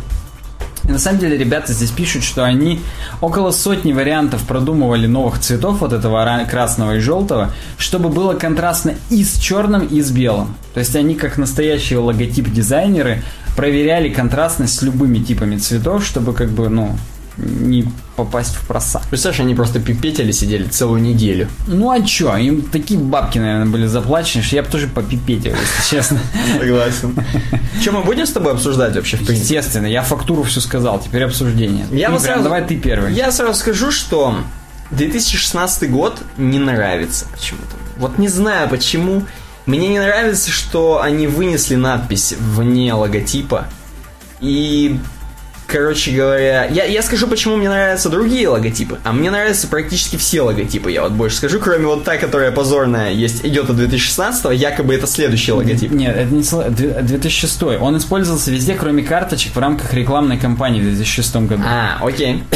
Ну вот, и я скажу, мне очень нравится логотип 66 года просто потому, что это IBM в стиле. Так. Да, мне нравится, мне нравится 68 год, потому что он такой, знаешь, когда ты был в 68 году, там еще были чеки, и на чеках печатали вот этот логотип, да, который, где много символов ненужных, куча, но он все равно у тебя на чеке, это прикольно. Мне нравится 79 потому что он такой, знаешь, ты же в стиле такой, ты должен с сигарой ходить, у тебя просто написано мастер-карты, такой затемненное вот это яйцо. в гавайской рубашке. Да, затемненное такое пепельное яйцо, одно левое у тебя. Ну, вообще темный такой логотип. В 90-м мне нравится такой очень простенький такой логотип, даже без обводочки, на, надпись мастер-карда, и уже вот это скорее скорее уже на чем-то, на каких-то Макдональдсах, я не знаю, на чем. И 96-й, ну, вот такая надпись должна быть просто на фурах огромных MasterCard с вот этим Блин, вот. мы принимаем MasterCard. Да. Дальнобойщики у шлюх принимают карточки. Да. Я не знаю, просто на фурах зачем еще деньги принимать? Вот, а 2016, ну, все-таки что-то как-то нет. Мне больше всего понравился 96-й. И э, знаешь почему? Потому что черная тенька у надписи MasterCard – она да. прям мне контраст нравится. Она очень выделяет. Мне надпись. нравится не наложение цветов, а вот эти полосочки мне напоминают кодек. По-моему, у них в логотипах или там в пленках, где-то в дизайне упаковки тоже такое было. У меня просто ностальгические чувства по этому поводу. А мне просто интересно, что они вот этими полосочками хотели сказать-то? Ну, слияние, я не знаю. Ну ладно, пусть будет. Ну просто, ну как-то, когда вот там такое черное пятно было в 68-м и 79-м, хотя мне 60, 79-й мне нравится. Он вообще хороший. Вообще, мне нравятся заглавные буквы. Я даже вот в чате, Никита не даст соврать, всегда пишу заглавные буквы и точку ставлю в конце. Я не люблю вот эту расхлябанность и маленькие буквы, поэтому 68 год мне не нравится, к сожалению. 66 согласен, это IBM, это просто черно-белый, серо-белый, это прям фильмы Кубрика сразу вспоминается, и, блин, да. Доктор Стрэнджлав, я создал атомную бомбу, это все круто, и Интербанк. Отлично. А так вот, а новый, знаешь, почему мне... Ты говоришь, мне не, не знаю, почему мне... А я знаю, почему мне не нравится новый. Ну-ка. Во-первых, вот эти цвета, это знаешь, когда вот ты настолько толерантен, угу. что ты вот пытаешься угодить всем, и в результате ты настолько блеклый и дерьмовый, что, знаешь, ты уже даже самому себе нахрен не нужен. Это как вот французы, которые там всех принимают, а потом у них в Ницце теракт. Согласен. Я вот смотрел недавно, не недавно, может быть, в марте, в апреле, пересматривал по каналу Че, это не реклама, шел фильм «Папаша» с Депардье и Пьером Ришаром 68-го какого-то года, и там Ницца была угу. тоже. И там была суровая Ницца, где Депардье реально ногой дверь вышибал, бил там всех. Угу. Потом вот этот их чувак, за которым они гнались, ребеночек их типа, он типа там дрался в кругу, и ему этот Пьер Ришар такой, нет, нет, надо их разнять, а то ему сейчас это. Он такой, так нет, ну-ка, стойте, а то вырастите из него пидора. И типа, и это Франция, это Ницца, это Лазурный берег, где сейчас на улице идешь, и от мужиков парфюмом пахнет больше, чем от женщин. И все в лакостовских полах, в розовых джемперках, повязанных сзади. И знаешь, вот прям тогда это было брутальный. И тогда не было вот этого ни рыбы, ни мяса. И вот новый MasterCard это вот новая Ницца. И вот не дай бог, конечно, не дай бог. Но с новым MasterCard тоже какая-то беда приключится. Это первое, почему мне не нравится, из-за цветов. А второе, почему мне не нравится, это шрифт. Мне вот эти шрифты типа Proxima Nova, кругленькие и широкенькие, угу. они уже так задолбали со времен 2011 года, когда мы вот активно использовали Proxima Nova в проектах, говорили об этом, когда Live Journal потом его к себе поставил, Instagram его потом к себе поставил. Вообще много кто его себе поставил, профи Симонова. Он же так осточертел. Дизайн мода, по-моему. Да, да, чуть ли не дизайн мода. Сейчас у них уже что-то новое с Google шрифтов, но неважно. И тема в том, что вот до, так скажем, таких вот столпов индустрии, тем более банковские, стабильные, до них, видишь, это слагом с каким большим докатывается, как докатка, с пятилетним, как минимум.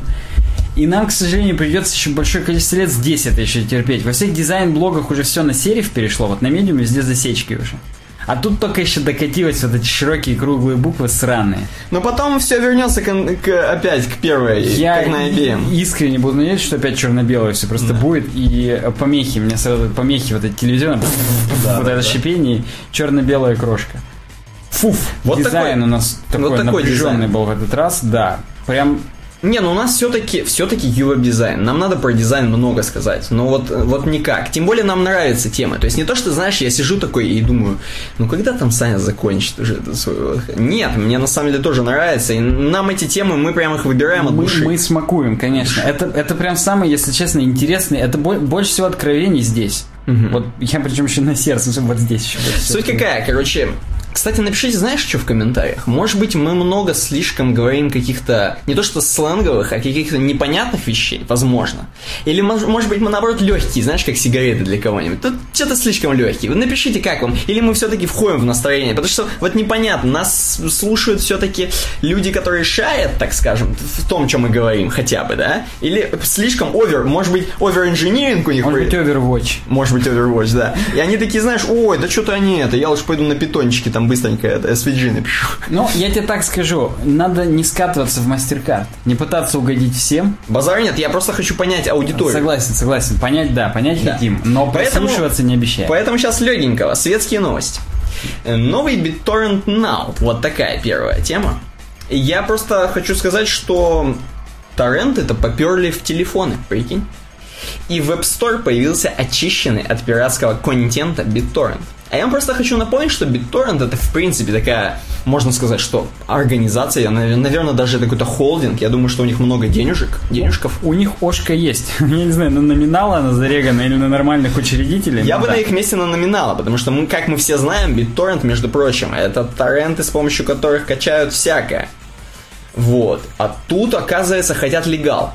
То есть реально легально в App Store, где серьезные дяди в э, костюмах сидят – допустили BitTorrent Now сервис, где, в принципе, контент распространяется абсолютно бесплатно, его можно скачивать. Но, как вы понимаете, какие-то, какой-то может быть контент в бесплатном э, торрент-клиенте, который можно качать с помощью App Store, да? Книги типа Пушкина, которые уже утратили носителя прав и которые являются достоянием, так Тол- скажем, общественным. Толстой. Но это ладно, да. Но я думаю, что там большинство будет неизвестных э, рок-групп, панк-рок-групп, эм, неизвестных эм, не знаю, каких-нибудь артхаус фильмов. И я даже не знаю же, плохо это или хорошо, потому что, возможно, для App Store это такой, ну, небольшой глоточек э, хипстятинки, так скажем, потому что App Store это, в принципе, такая организация, где вот хипстоте не место. Потому что там все серьезно, там нужно купить Джеймса Бонда за 299 рублей, я не знаю, допустим, фильм или, например, купить новый альбом там Леди Гаги там. Red Hot Chili Peppers уже упомянут. Да, да, не к ночи упомянут. Вот, поэтому как вы смотрите на BitTorrent Now? Просто интересно, как вы вообще смотрите на торренты в принципе на телефонах? Это смешно, наверное, или не смешно, я не знаю. Ну, знаешь, иногда хотелось бы, иногда... чтобы был нормальный клиент. Ну, вот не вот такое вот кастрированное говнище. Хотя мы посмотрим, можно посмотреть, кастрированное оно или нет. Согласен. Мы, пока еще непонятно ничего но, возможно, приобретет свои какие-то силы, шарм какой-то, может. Да видишь, нет, ну, там у них будет свой трекер, получается, now трекер некоторые. То есть нельзя будет зайти на какой-нибудь true трекер, наш любимый, который мы... Был, был у нас момент в нашем подкасте, когда мы... Мы подкасты 6-7 подряд. Периодически, да. Да, про него прям много говорили. Вот с него, похоже, нельзя ничего сделать. Ну, ну ничего нельзя. Пиши. Имеется в виду, что вот ты, ну, на телефоне, у тебя, естественно, прилетают телефонные всякие штуки. Штуки-штуки. То есть ты же не можешь просто там авих, ну, авиху просто так слить с, себе на телефон. Потому что она ни в куда не прилетит, ну, ее плеер никакой не проиграет. А есть уже возможность накатить VLC на телефон. Нет, конечно, плеер И через есть. iTunes скинуть именно авиху в VLC. То есть там есть некие документы для программ, угу. и именно в нее можно скинуть. То есть можно так PDF-ки загружать не в iBooks, а в PDF-ридер какой-нибудь там. Это понятно, я понимаю. Я имею в виду, что без вот плеера, ридера какого-то да, никак да, не сможешь. Да, да. Потому что телефон не предназначен для этого дерьма. Хотя, в принципе, как и компьютер на Windows, он тоже не может без плеера ничего сделать. Там есть, конечно, встроенные, но тем не менее. Но кодеки там не все будут, скорее всего. Кодеры и декодеры. Да. Отличная новость такая, коротенькая. На самом деле там есть оригинал на 925mac.com. Но, я так понимаю, оригинал, я вот... Покрывает как кобылу абсолютно. Он, ну, там разве что скрины есть. Разве что скрины. И то не скрины, а скрин один, и он какой-то зашикаленный очень сильно. Поэтому даже, если честно, и непонятно. Я вот сейчас, пока Никита про следующую тему говорит, попробую этот BitTorrent Now установить, посмотрим, что там как. Очень философская следующая тема на TheVerge.com. Рассказывают пацан, По-моему, пацан. Ну-ка, Бай Нилай Патель. Ну, про пацана я могу сказать только одно. Пацан сказал, пацан сделал. Да, и он, видимо, сделал и написал очень такую полухейтерскую, полу какую-то непонятную статью на The Verge про то, что Apple э, потихонечку делает плохое с э, портами. С теми самыми, не с теми портами, которые куда корабли приходят, а с теми портами, в которые вставляется всякое. Например, там, USB порты, например, там еще какие-то. И он всю статью описывает про то, что прошел такой небольшой слух, в который даже верится, и там какие-то серьезные даже издания, типа Wall Street Journal, пишут про то, что, прикиньте, что iPhone, iPhone, ну и, соответственно, как последствие а, а, iPad, и iPod Touch даже. Слушай, я даже не знаю, и iMac, и MacBook, потому что там, наверное, везде есть джек. Тот самый джек, не который Джек the Ripper. И не Джек Воробей. И не Джек Воробей. А тот, который... Три с половиной аудио... Вставлять. Порт, да. Вставлять, да. И через который мы, собственно, слушаем музыку при помощи гарнитуры замечательной AirPods, например. И так вот. И он говорит, что, ну, а это, слушайте, не говно ли? Да, мы знаем, что Apple, они всегда любят вот это legacy technology, не, вот, они любят отсекать его. Вот есть у них такой прикол. Ну да. Они берут что-то и все забыли. Раньше были кнопочные телефоны, сделали сенсорные. Раньше было то-то, сделали это. Бывает такое. Иногда, конечно, Apple в чем-то отстает, мы знаем. Мы много раз обсуждали, что и там и Safari отстает во многом от Chrome, там, допустим, да. Вот, в чем-то есть, но в чем-то и они инноваторы некие. Ну, знаешь, некоторые их инновации не сильно увенчиваются успехом. Например, их порт Thunderbolt. А, о, да, он который, здесь очень много пишет про это. Да, да. который пришел на смену дисплей-порту. В некоторых они от него уже отказались. То есть они прям признали, что это говнина. Хотя, в принципе, тема была нормальная. Суперскоростной порт и для сети, и для подключения мониторов, и вообще. То есть, ну, ну Тут вот видишь, вопрос нет. в том, что это как бы Thunderbolt это как бы новая технология. Это они не отсекают что-то, это они что-то новое придумали. А вот что они отсекли, я сейчас. Ну давай, давай, ладно, я не буду. Собственно, они Thunderbolt и отсекли позднее. Вот я и говорю. И я больше Хотя сами скажу, его и придумали. Да, я тебе больше скажу, что кому-то он нравится. Я вот, опять же, в радиоте, по-моему, я слышал, что Умпутун, опять же, любит вот Thunderbolt там, подключать что-то там. В общем, как обычно, такие технологии, которые уже отменили. Нет, и... но я тоже его люблю. Я, я им подключаю монитор просто потому, что у меня монитор поддерживает это дерьмо. И как почему бы и нет. Вот. Он быстрый, нормальный и крутой. Какой-то USB-C на макбуке. Это что это, это в новом макбуке, который, ну как новый, MacBook, MacBook 2012-2015, который супер тонкий, который ноутбук батарея. Угу. Там ничего, кроме USB-C нет. Даже зарядка по нему подключается. Ну и это там тот самый двухсторонний, трехсторонний USB и так далее. То есть, ну, про него был хайп как-то раз. Ну вот, да. И еще здесь, по слухам, говорят, что вот, ну ладно, вы отменяете всякую хрень, которая там 15 лет существует, да, какие-то порты там. Ладно, вы там какие-то новые что-то попробовали, отменили, окей. Но типа джек, headphone джек, он 32 года, так скажем, вместе с Apple, как я понимаю. Не только вместе с Apple, вообще по жизни. А, то есть, ну, в принципе, да, то есть не только с Apple, но и везде он используется. Хотя нет, по жизни, я думаю, больше 30, что-то я загнул. Наверное, все-таки с Apple. Хотя, ну, ладно, не знаю, давай посмотрим. Ну, слушай, здесь пишешь, что в 84-м Mac shipped на 1984 это, это практически последний абзац да, статьи. Да, да, да, да, да. Поэтому и как бы такой стандарт де-факто. Это или стандарт де-факто, или это какая-то очень такая старая архаичная хрень, которую надо просто изгнать из племени и дать просто умирать в пещере, я не знаю. И на самом деле, здесь хороший вопрос, что же придет на смену эм, Джеку. То есть мы будем подключать по USB? Нет, наверное, Bluetooth они хотят а, все-таки на смену. Но я понимаю, что они думают по поводу. Вот, поэтому непонятно. Еще, конечно, это все не факт. И наша любимая дырка останется, как бы это ни звучало. Вот. Ну, можно переходить дальше. Нет, здесь должны ауди... Вот, собственно, да. Аудиофилы. Аудиофилы сказать, что а, а как? По Bluetooth уже там потери звука, и вообще это все не то, только козырные провода, хотя... Только ау... сраный джек, который болтается нахрен, и он, только он тебе будет лучше делать. Ну вот да, только правда это смешно в учетах того, что аудиофилы, аудиофилы на айфонах не слушают да, музыку, да. поэтому это им смешно. вроде как бы и похрену. Следующее продолжение, как бы про Apple мы немножко начали, сейчас продолжаем. Теперь про бабки эпловские. Потому что Джек вроде как было об искусстве, убрать, не убрать, что, а это, а как, а куда я буду там э, битсы свои втыкать мне? Доктор да, да, это надо новые битсы покупать. Собственно, может быть, Apple это добивается, продать новые это битсы. тоже про бабки, да? Ну, вот, вот да. Apple Pay влияет на платежную индустрию, на хабр-хабр причем статья. Я считаю, что вот эту статью можно было на какой-нибудь мегамозг. Вот честно. Так что, мегамозг же совместили с хабр-хабром. Поэтому вот она и здесь, поэтому. Понятно, отлично. Да, я, я забыл, что они... Да. Пишут что? Что корпорация Apple непрерывно совершенствует платежную технологию Apple Pay. Я просто вас познакомлю, так скажем, с ней, пару слов скажу. То, что Apple Pay уже работает практически, мне кажется, даже, наверное, у нас в столицах, э, в малых, больших столицах тоже работает, наверняка где-нибудь. Но, в общем, такая технология, с помощью которой можно в одно нажатие заплатить. Вот практически в одно. Берешь, подставляешь, допустим, к терминалу в магазине, если он обеспечен вот этой хренью. Вам на телефон, на iPad говорит, вы хотите подтвердить, подносишь свой отпечаток, естественно, если у вас хороший телефон или iPad, и вам платится, потому что говорят, что да, это вы подтвердили свою личность, подтвердили транзакцию, все отлично.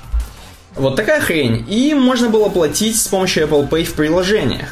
Там тоже вас просто переадресуют обратно на Apple Pay, ну или, или даже можно присла- просто вам приложение скажет, хотите оплатить, поднесите там отпечаток, опять же, и, и все хорошо.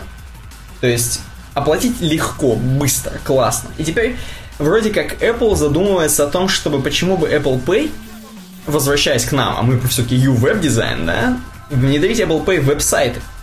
То есть платить на сайтах при помощи Apple Pay.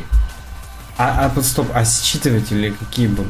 И чувак, да, и чувак очень много об этом по этому поводу распространяется, что, блин, да вы знаете, вот платежная система это охренеть. Он сначала просто рассказывает. Он как, знаешь, как в университете принято. Сначала рассказывает, а что же такое электронные платежи веб? Ну, это такая крутая, классная штука, которая уже намного круче, чем просто шопиться. Многие магазины закрываются физически, а многие веб-платформы, э, какие-нибудь интернет-магазины открываются, наоборот, продают много бабла. Э, гребут, в смысле, не бабла продают, да. Вот. Он вот так вот потихонечку, потихонечку говорит, а что, ну, и вследствие этого электронная платежная система это круто, и там PayPal рулит, и, и, и в общем, в общем, вот вся вот эта тема. И то, что сейчас новый игрок на рынке, э, веб-платежей, это до свидос всех поместит, и вообще будет просто взрыв у Apple Pay, значит, они много бабла заработают. А потом начинаются тонкости, потому что Apple любит свою инфраструктуру. И они никак не сделают, знаешь, вот просто, что ты с хрома покупаешь, и такой, хоп, и тебе на телефон что-то там прилетело, и там, в общем, на каком-то корявом сайте Apple Pay внедренный, и все классно. Нет. Тут он говорит о том, что, скорее всего, Apple Pay будет работать в связке типа ты с Safari, с Mac. Заходишь, и тогда только можешь купить через Apple Главное, Pay. чтобы не только через э, Apple роутер, Airport Extreme Airport Express. Да, и тебе на твой iPhone прилетает хрень, ты подтверждаешь транзакцию, и все классно. То есть есть уже как минимум минус о том, что Apple все-таки инфраструктуру свою хочет продвигать, опять же, чтобы покупали все. Вот. Что здесь можно сейчас сказать такое? То есть непонятно будет... Вывод, вывод должен быть. Вывод, вывод будет. Будет. Банкоматы, бла-бла-бла, замена банков. А он-то что пишет? Искусственный интеллект.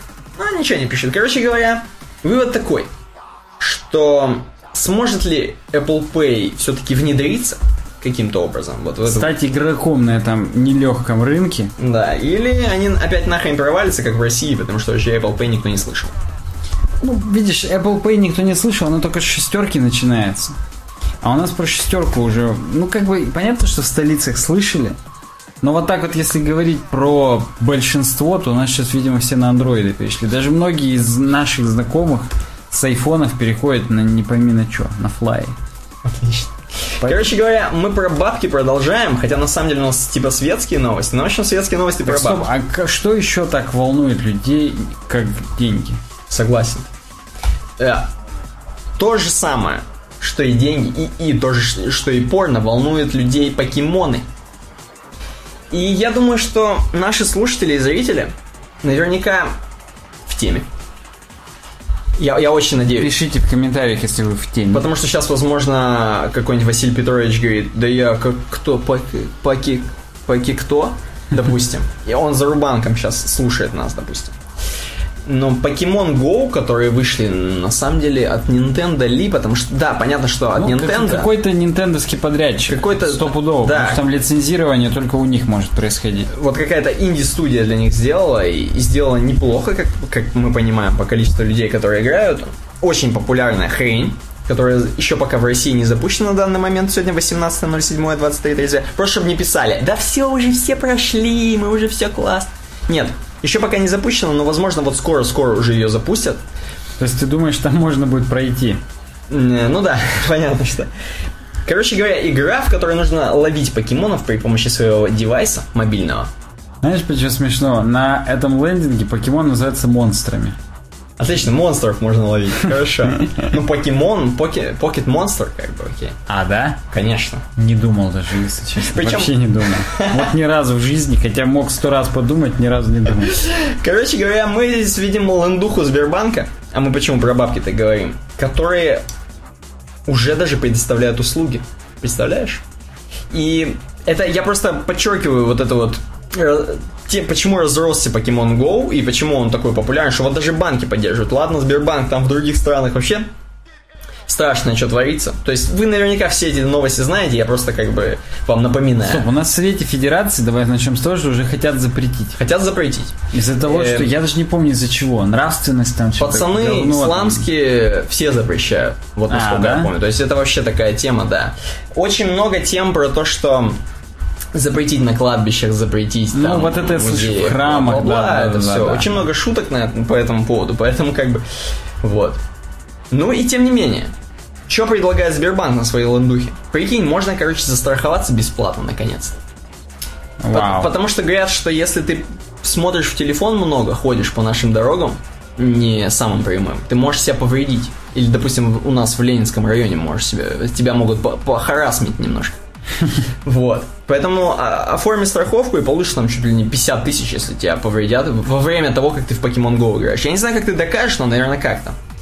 Я вообще не знаю, это вирусная реклама Pokemon Go или они реально такие услуги Это предоставляют? вирусная реклама Сбербанка, я думаю. Ну, тоже может быть, да. И где искать монстров? То есть пацаны из Сбербанка нам намекают и оставляют даже адреса во многих городах, в том числе и Челябинск, я уж не говорю про Москву и Питер, где можно найти конкретно монстров, где они тусят, где можно конкретно покемонов схантить. Там установлены специальные модули, чтобы вы понимали, которые монстров привлекают. Да, и... То есть маячки ультразвуковые, как у мышей, там, я не знаю, крыс.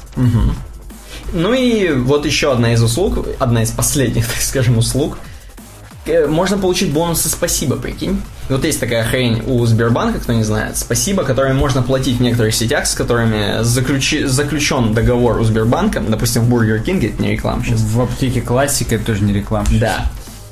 И ты спокойно в, раз- в раз- в Сбербанк заходишь, если там вдруг покемон, ты, короче, его фоткаешь и под- э, под- отправляешь им там в паблике Сбербанка, значит, скрин, ну, в смысле, ты ловишь покемона у них в отделении, Так. и тебе 500 бонусов, прикинь, спасибо. А 500 бонусов, между прочим, равно 500 рублям. Оп, Это причем неплохо, да. просто взять и себе можно там бикинг покушать. Значит, Я думал, ты бикини скажешь. Бикини себе. Потом уже не, не влезть в бикини после бикинга. Короче говоря, вот такой хайп. Ну, все это понимают. э, много шуток, много приколов. Мы почему обсудили это?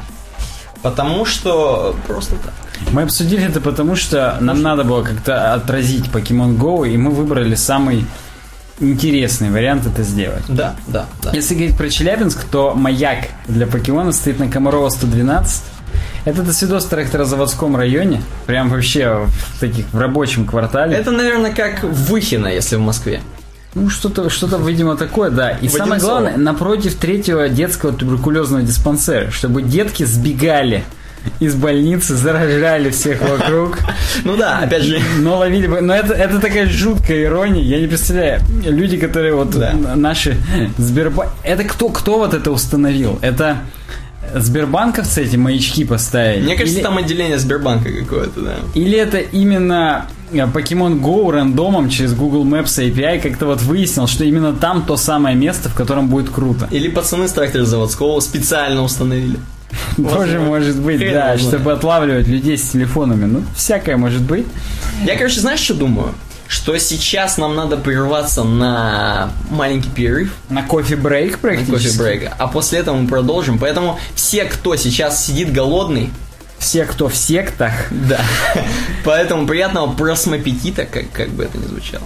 Да, вы просто это, прервитесь. А то нам часто пишут, что вы такие долгие там. Вот вы прервитесь, у нас прям пауза будет в нашем подкасте. Я не знаю, если честно, пока как мы ее отобразим. Просто пауза, а дальше продолжим. Да, дальше продолжим.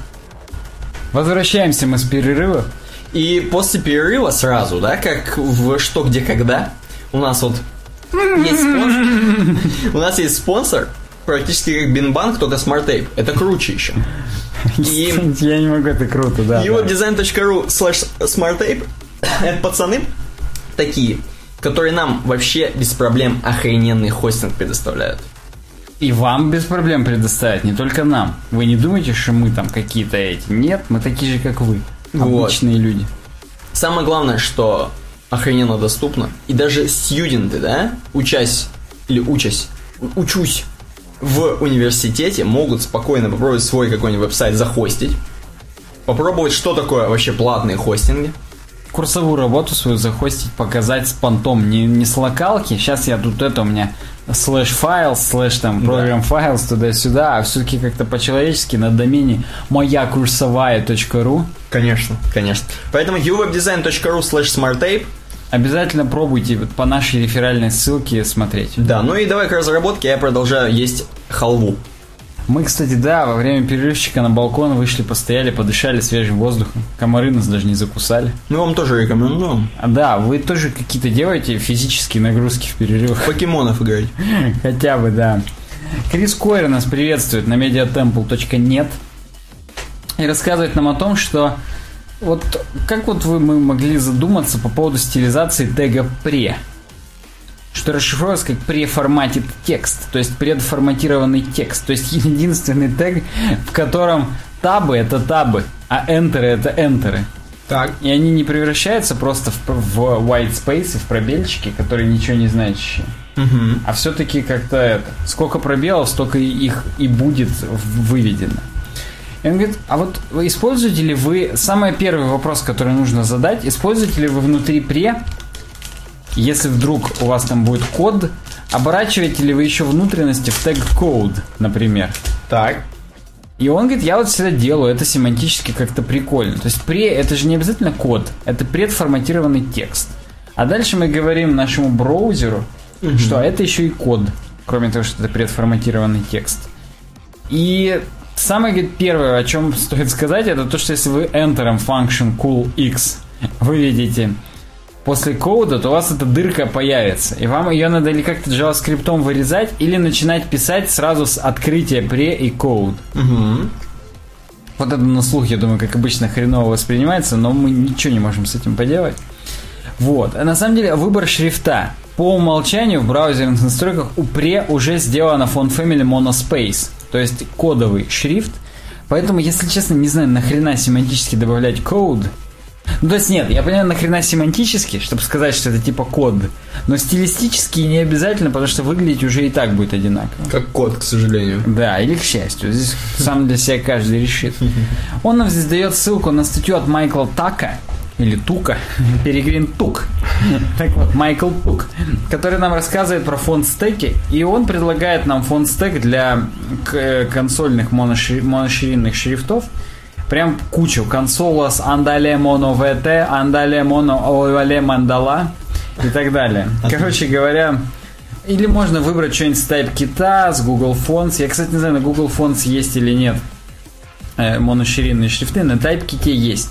Я, забегая вперед, скажу, что нам к темам, в темах к 90-му подкасту спрашивали, какую мы среду предпочитаем, и мы ответим, вот когда до туда дойдем, какой мы моноширинный шрифт используем, так что не переключайтесь, это в самом конце будет. Ни хрена ты Далтон. Вообще, как Далтон. Так вот, оборачивать или не оборачивать, вот в чем вопрос, говорит Крис Кой. Это кто спрашивает? Это когда курочку запекают? К сожалению, нет, это все еще про теги пре. А именно, что делать со строкой с длинной, которая не вмещается? Делать горизонтальный скролл или а. делать так, чтобы переносилось? Так. Вот э, сам Крис Коль говорит, я, говорит, по-разному. Иногда хочется, чтобы переносилось, иногда он, как любые женщины, любит разнообразие. И не только в постели, а еще и в редакторе кода. И поэтому пре. Он иногда оборачивает, и для этого надо white space pre-rep написать, для того, чтобы переносилось на новую строку.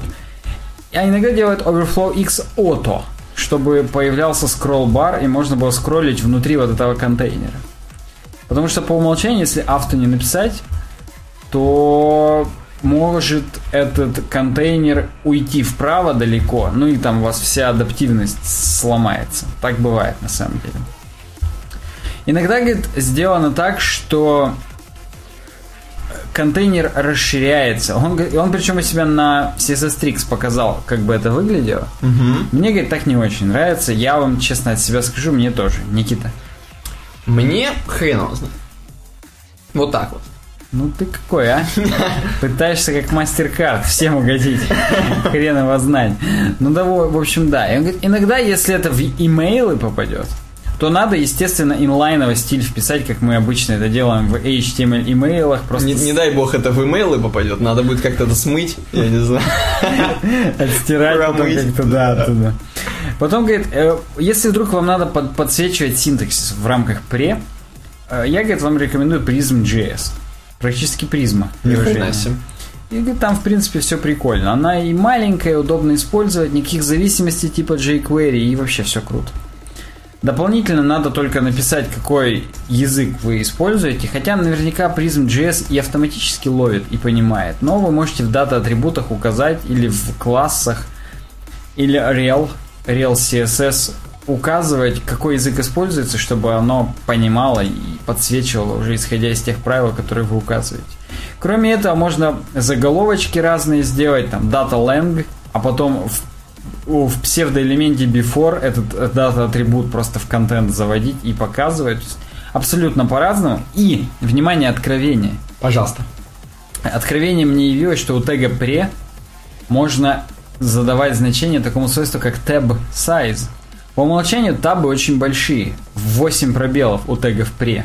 И оказывается, этим можно управлять. Если вы сделаете tab size 4, то будет 4 пробела. Tab size 2 будет 2 пробела.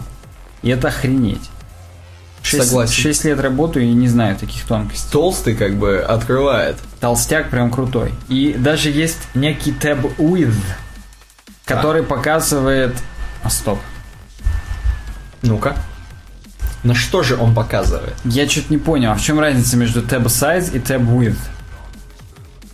Потому что по факту значит одно и то же, но он или где-то ошибся. Ну-ка, я сейчас попробую загуглить такое. Tab size – Tab size есть свойство прям CSS, а tab, tab width... Угу. Tab width нету. Поняли, да? Он ошибся. Нет, толстый ошибся. Да. Я просто вижу, что он что-то погнал уже. Хотя, может быть, что-то он понял, не знаю. Интересно, в комментариях указали или нет. Да, здесь у всех реально такое же откровение, что типа, вау, таб сайз, круто, я даже не знал, что такое бывает. И я пытаюсь понять, кто-нибудь ему указал на ошибку, что он описался и сделал tab with, но все или скромничают, или никто не заметил, или мы что-то не поняли. Напишите в комментариях, если вдруг кто-то понял, а мы не поняли. Угу. А, а, вот, вот. Он говорит, стоп. Tab size или tab with? На картинке как-то это, не похоже. Угу. Он такой, ну блин, блин, обновлю. Два месяца назад, причем еще написал обновлю, и так и не обновил. Короче, Тэб Сайз правильно, и сам Толстый это признал. Yes. Это победа. Причем я заметил, я даже не читал комментарии. Следующая тема у нас прям такая жизнеутверждающая на самом деле. Опять Free Code Camp, опять Medium. Фрик. Code. Самое смешное, что ты при этом халву опять же ешь. И самый вот важный. Фрик. Ну ладно. Короче, здесь такой замученный чувак. Он сидит еще на таком столике. Мне напоминает, если честно, плацкартное купе. Здесь какой-то коридорчик, большие заграждения такие. Я, на самом деле, очень зря так халатно отнесся к этой теме. Это очень крутая тема должна быть. Так ты не к теме, ты ко всему блогу отнесся халатно. Фрик Camp. У них даже вон логотипчик такой, типа это. Фрики, реально. Ладно, согласен. Ну давай. Это реально, как стать, блин, крутым разработчиком, без приколов. Да, причем практические примеры. Билл Соурор некий. Как Саурон. Да, там еще довольно взъерошенный такой чувак, лысеющий же, поэтому он внутри Саурон. Но на картинке не он, там просто какой-то чувак. Он говорит, я понимаю, что на все не хватает времени. Особенно кажется, что вот ты сидишь, и мир мимо тебя проходит. Нет времени, чтобы пойти отрефакторить сраный кусок кода. Типа работай ты похрен, скоро уже дедлайн. Нет времени написать все юнит-тесты, чтобы все оттестить. Нет времени написать документацию или комментарии крутые. Нет времени подумать, нет времени подышать. Времени нет. Он прям кричащий, у него такой эпилог, точнее пролог, простите. И он говорит, ну, если говорит, вы нашли время, чтобы прочитать мою статью, то и на то время найдете. Понял, да, как он сразу нас уделал? Угу. И говорит, я говорит, тоже так раньше думал, и на самом деле, говорит, я и сейчас так думаю, но, но с умом. Первый пункт. Не надо пытаться выучить вообще каждую новую вещь, которая выходит. Здесь прикольная гифка. Why do we have to learn all this stuff? Это вот, кстати, я люблю же наших э, слушателей и зрителей спрашивать, из каких там фильмов, каких моментов это происходит. Мне вот интересно, из какого момента это вот э, Гифка. да, да. Причем тут девочка такая типа Гермионы, и реально она спрашивает, нахрена мы это учим? Так, Ну, а почему стиле. типа Гермиона? Если она... Гермиона это не спрашивает, она учит. Ну, она, может быть, спрашивала у профессора Снейпа, когда она еще не знала, что он добренький. Спойлер. Да, он в натуре добренький. Ну, короче говоря, мне, знаешь, напоминает фильмы типа где Шварценеггер или кто там был детсадовский полицейский. Или Да, как? да, вот, да. Вот мне почему-то стилистика. Это, в принципе, все фильмы 80-х, 90-х американские так выглядят, но мне вот напомню. Короче говоря, без базара надо учить какие-то новые вещи, разработчики должны развиваться, но не надо гнаться за хайпами. Но мы неоднократно уже в нашем подкасте об этом говорили. Не надо шутить с войной. Блин. И он говорит, а, типа, и здесь сразу у него прикольчик, типа, старая штука мертва, да здравствует новая штука, которая скоро умрет. То есть, как бы, поэтому не, говорит, не делайте так, чтобы вас засосало вот в эти вот заголовки на блогах. Новый стандарт выходит каждые 37 секунд. Я не знаю, почему он именно 37 сказал, но да. Новые технологии, фреймворки, фичи, они на самом деле так никогда и не выйдут, так скажем, в такой лихой продакшн. И мы даже не будем знать, их хрен бы с ними. Потому что вот просто те люди, которые типа вот этих блогов про разработку, они зарабатывают на статьях. Им надо каждый раз высирать какие-то заголовки. Но это не значит, что мы должны их прямо это прям вот серьезно к этому ко всему относиться. Нужно сфокусироваться на трех, так скажем, эм, секторах. Если вспоминать MasterCard, вот чтобы три круга, где пересекаются, вот, вот там На трех столпах. да, на трех столпах, как мы любим, на трех китах и черепахах. Естественно, весь мир держится плоский. Если за краю ехать, то на мотоцикле прям упадешь на черепаху. А Там жрать нечего. Ой, не знаю. Ну давай, первый столб Fundamentals. Да, фундаментальные основы, они никогда не устареют. Поэтому, если вы хорошо выучите JavaScript, то любой фреймворк оседлаете, прям как кобылу, опять же, и А, покроете. возможно, даже сами напишите фреймворк. Да, скорее всего, там открываются уже, когда глубоко JavaScript познал, уже открывается желание написать свой фреймворк. Чакры. Если объектно-ориентированное программирование познаете, то любой язык изучите. То есть тут все прям такое. Если, если, если, да кабы. Всегда надо фокусироваться на таких основательных вещах. Второе. сле- нужно всегда следить за тем стеком, на котором вы больше всего программируете. То есть тут не уйти. Если вы PHP-программист и WordPress занимаетесь, вы следите за всеми версиями PHP, Подожди, а если я JavaScript? то следи за За нодой? ECMAScript 6. А. Вот за вот такими вещами. Опять же, за fundamentals. Ну и за нодой, если ты именно на ноде пишешь приложение, за ней будь добр следи. То есть именно стек. Не фундаментально за PHP следить, а именно за WordPress следить. Следи, что там в новых версиях будет. Кастомайзер используй. Или не используй, как мы, но понимай, что он хотя бы есть, да, и так далее. И третье, нужно чуть-чуть послеживать за вещами, которые как бы в вашем стеке от крупных компаний. Вот вроде как смотрите вот JavaScript, и вот не учите там Ember какой-нибудь сраный, а вот Angular и React все-таки гляньте, потому что это Google и Facebook, и уж вроде как они так говеного не сделают. Но здесь опять же можно разбежаться, понимаешь?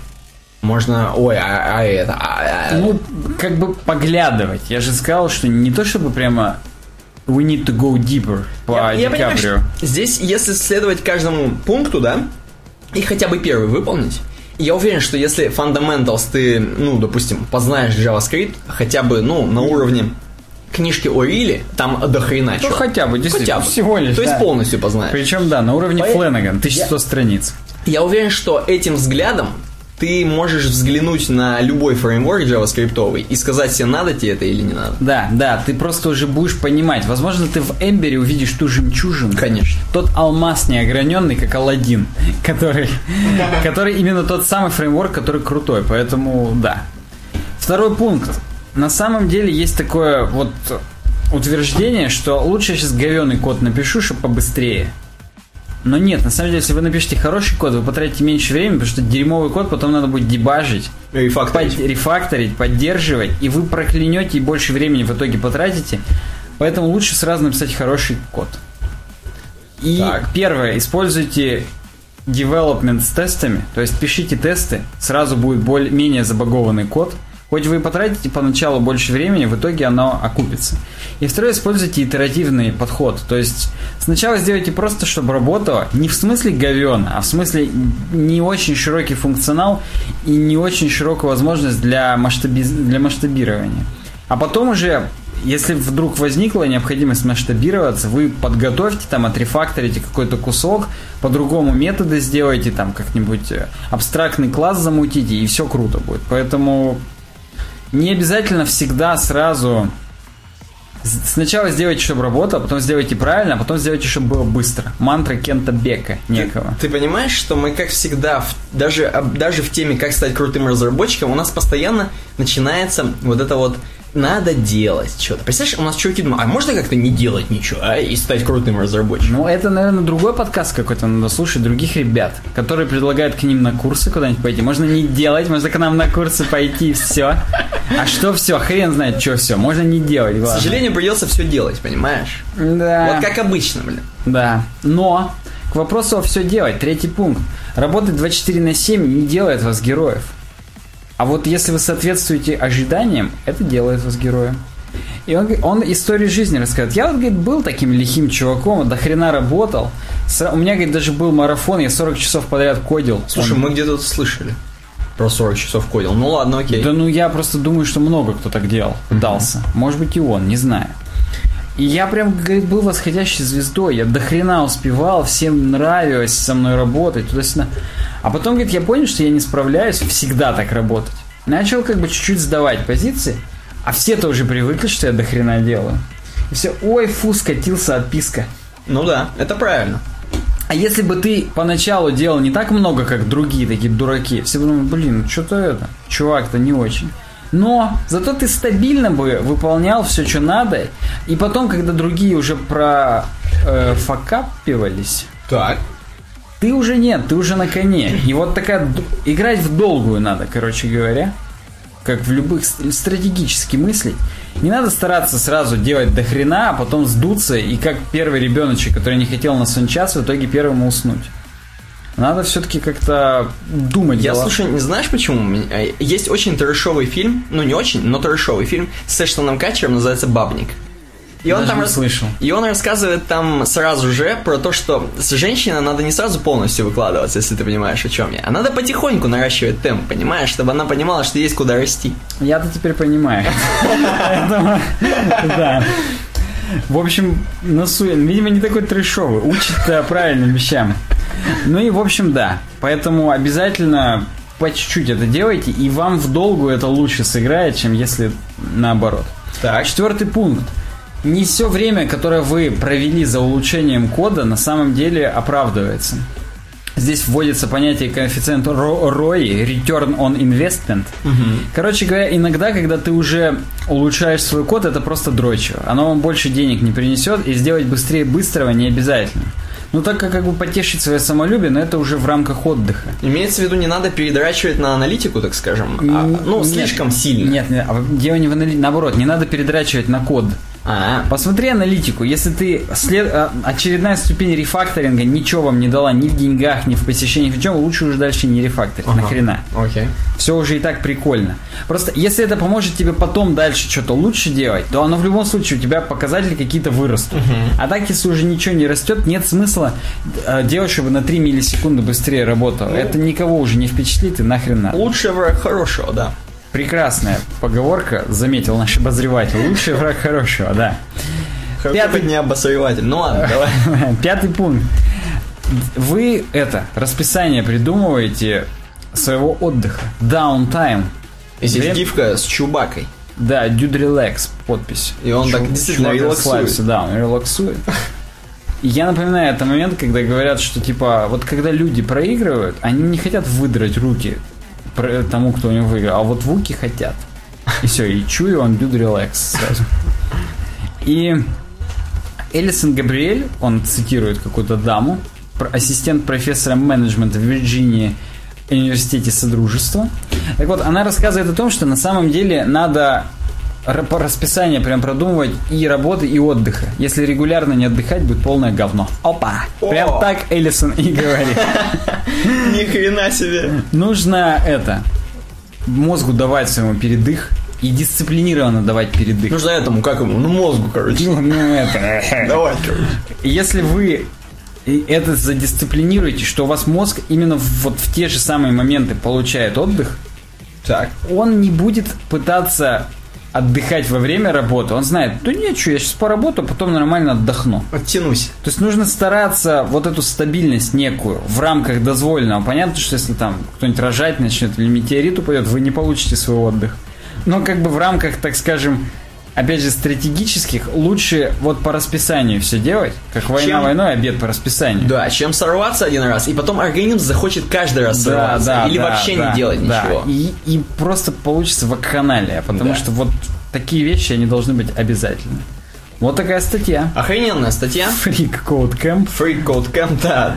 Че, сейчас, я так понимаю, у нас снова немножко к толстым новостям. Да, опять чуть-чуть толстяка. Прям мы с него начали, им же и закончили. Э, Блок разработки, я имею в виду. Подкаст мы еще не закончим. Так вот, фронтенд разработчик должен до хрена знать заголовок 8 июля 2016 года. И ведь не поспоришь, фронтенд разработчик это такой чувак, который находится на перекрестке. Семи дорог, вот и Семи я. дорог, вот и я. Семи э, работ. Семи фреймворков. Практически, да. Потому что на фронтенд разработчике все завязано. Он выдает окончательную конфетку клиенту. Поэтому, первое, он должен знать дизайн. Если он не знает дизайн, он не может указать в кон... Хотя бы aware это не знать прям на зубок. Это быть в теме. Вот это да, это самый такой нормальный сленговый перевод быть в теме. Нужно быть в теме дизайна. Чтобы если какие-то грубые ошибки или какие-то проблемы, он это заметил перед продакшеном и сказал и пофиксили. Он должен знать бэкенд. Чтобы в случае чего... Фронтендер. Да, ну, быть в теме бэкэнда чуть-чуть.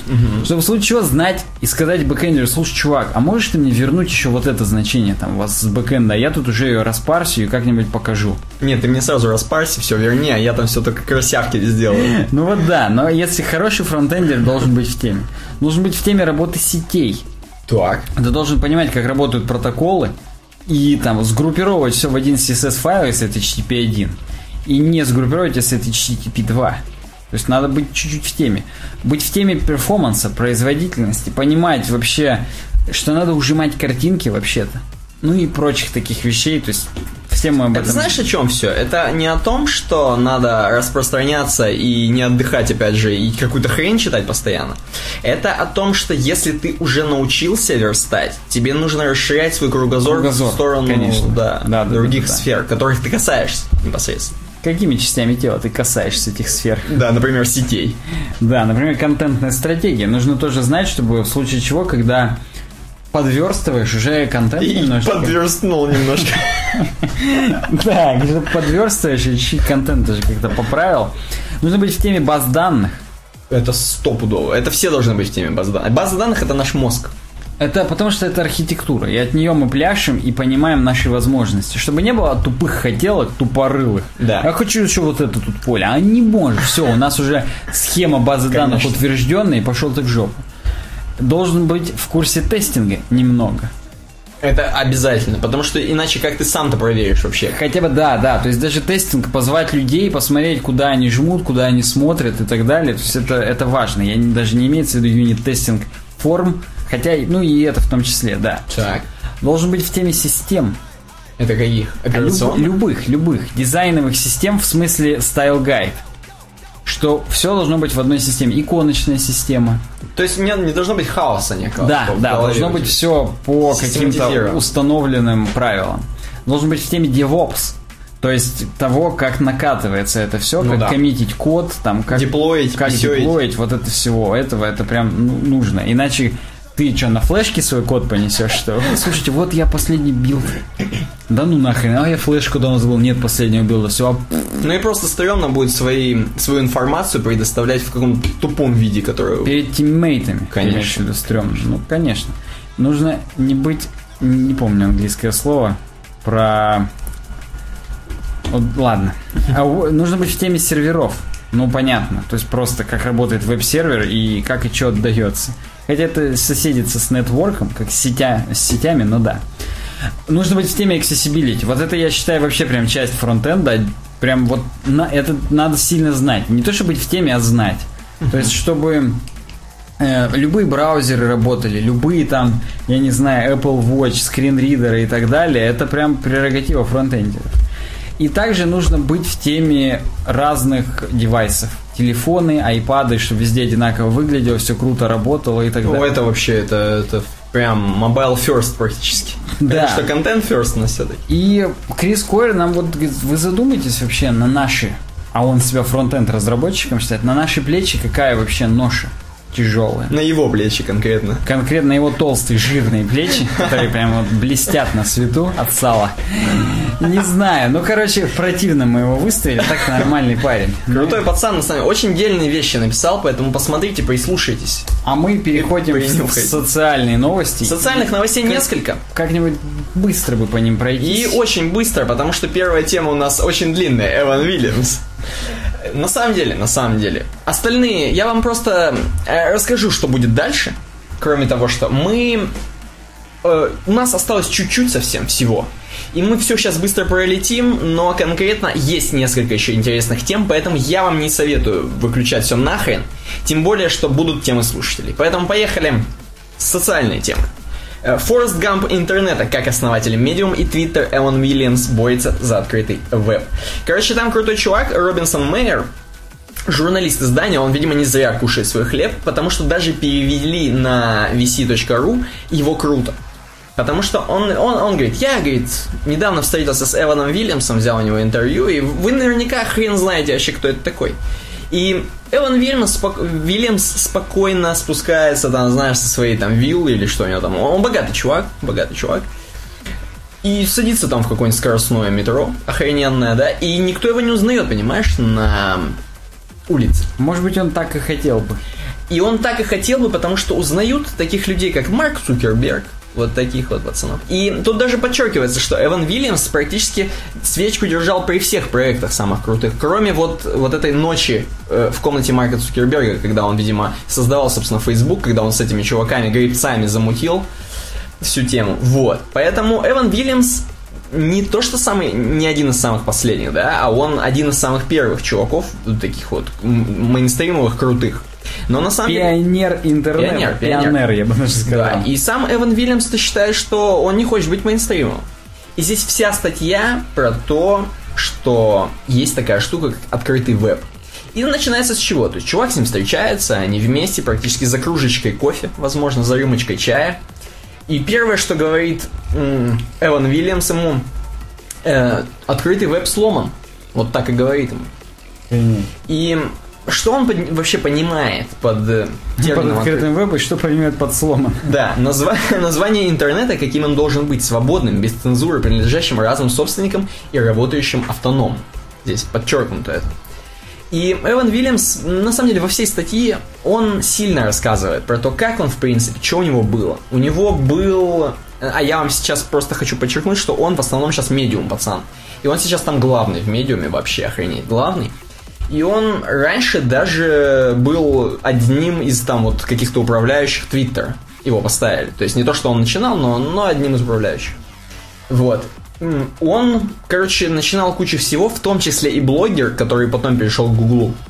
И да, он, он да, это придумал. Вот это, это я все слышу. Да, он, короче, вот, вот в этой теме он крутой чувак, и он говорит, что, к сожалению, блогер и вот многие платформы, которые, в которых он работал, э, перестали быть открытым вебом. И вообще веб это как любая индустрия. Хоть что, хоть телевидение, хоть что, приходят к монополизации. То есть э, не из маленьких компаний, которые только что там начинают с горящими, так скажем, глазами и какими-то там сердцами бешеными, мятежным духом, э, они все просто их скупают, Facebook их скупает, там еще какие-то крупные компании, и все.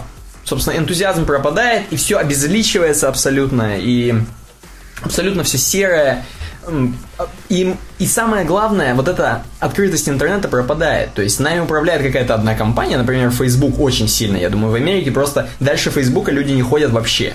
Ну, некоторые, да. Да, и они видят кучу лишней информации, в том числе рекламы, в том числе каких-то постов, которые могут, так скажем, управлять вами. То есть, возможно, с помощью каких-то организаций. Плюс, если вы сидите в одной и той же хрени каждый день постоянно, у вас легко, вас легко отследить вашу информацию, легко взять о вас, что вы делаете, ваши привычки. Т.д. Мне вот надувные доски Жобе рекламируют справа. Как они меня отследили, интересно? Я вот, вот именно. Да. Поэтому, короче говоря, вы понимаете, он против монополизации за открытый веб, так скажем, чтобы никто не мог ничем управлять. Все это должно быть децентрализовано. Ну, он наш, короче говоря. Он такой, да. И здесь я просто к чему хочу привести-то? Кроме того, что там есть очень такая интересная история, как он там еще с одной тетенькой, они тоже вот блогер этот основали, потом она ушла еще куда-то, он там ушел туда-то, и, короче, он сделал медиум. И, по его мнению, медиум это, говорит, как YouTube для прозы.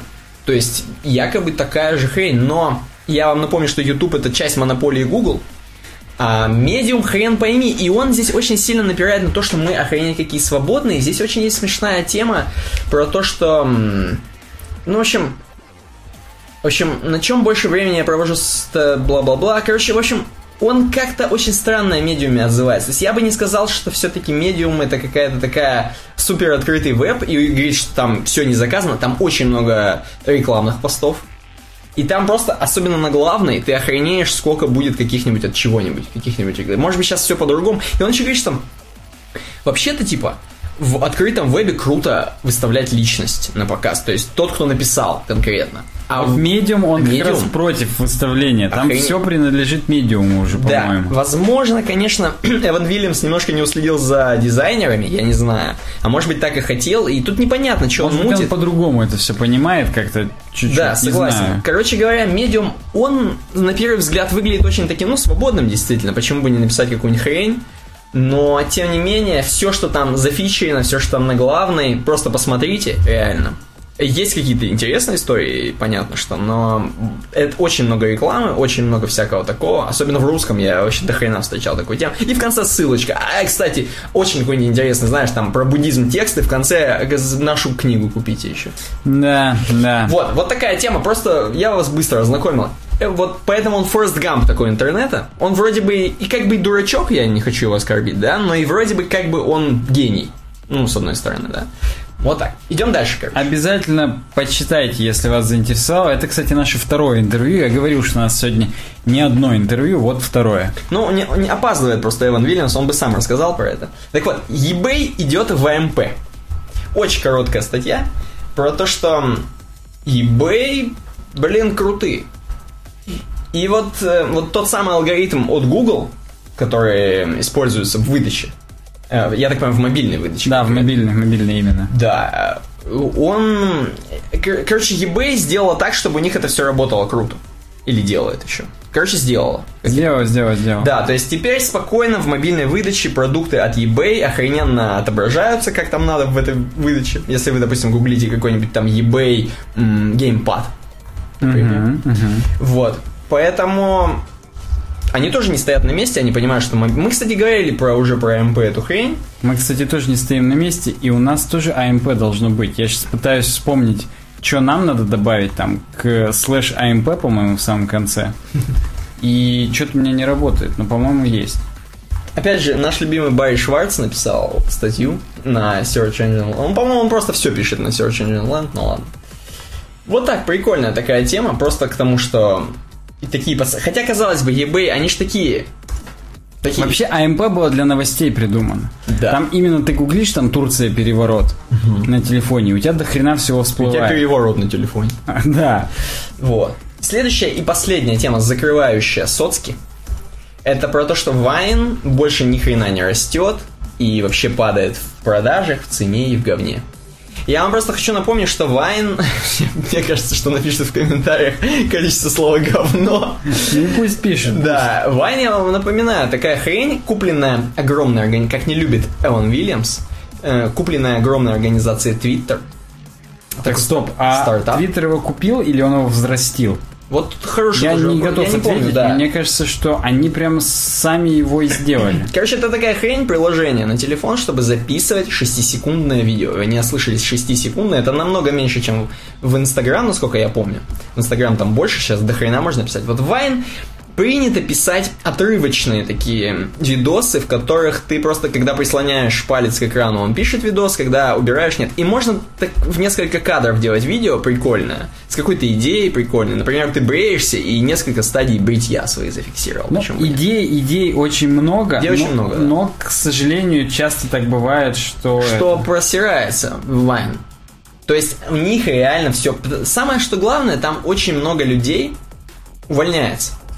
И там просто перечислена куча людей, всяких э, менеджеров и т.д. и т.п. И кто-то там все ушли, и General менеджер ушла, видимо, Ханна Донован.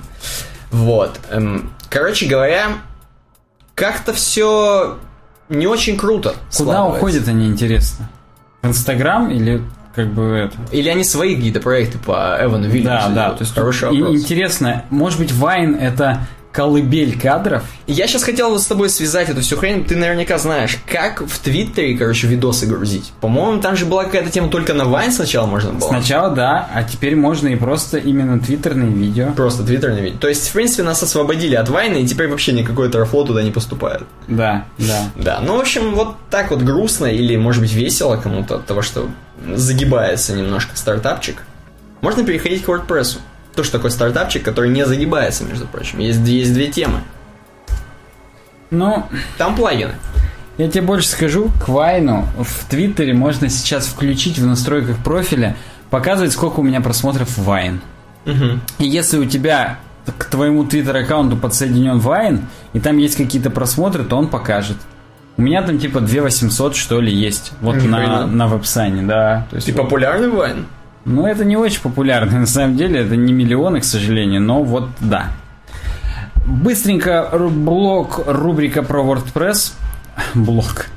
Э, плагин архивер устанавливается на WordPress и каждый раз при обновлении контента на сайте отправляет скриншот на Wayback Machine.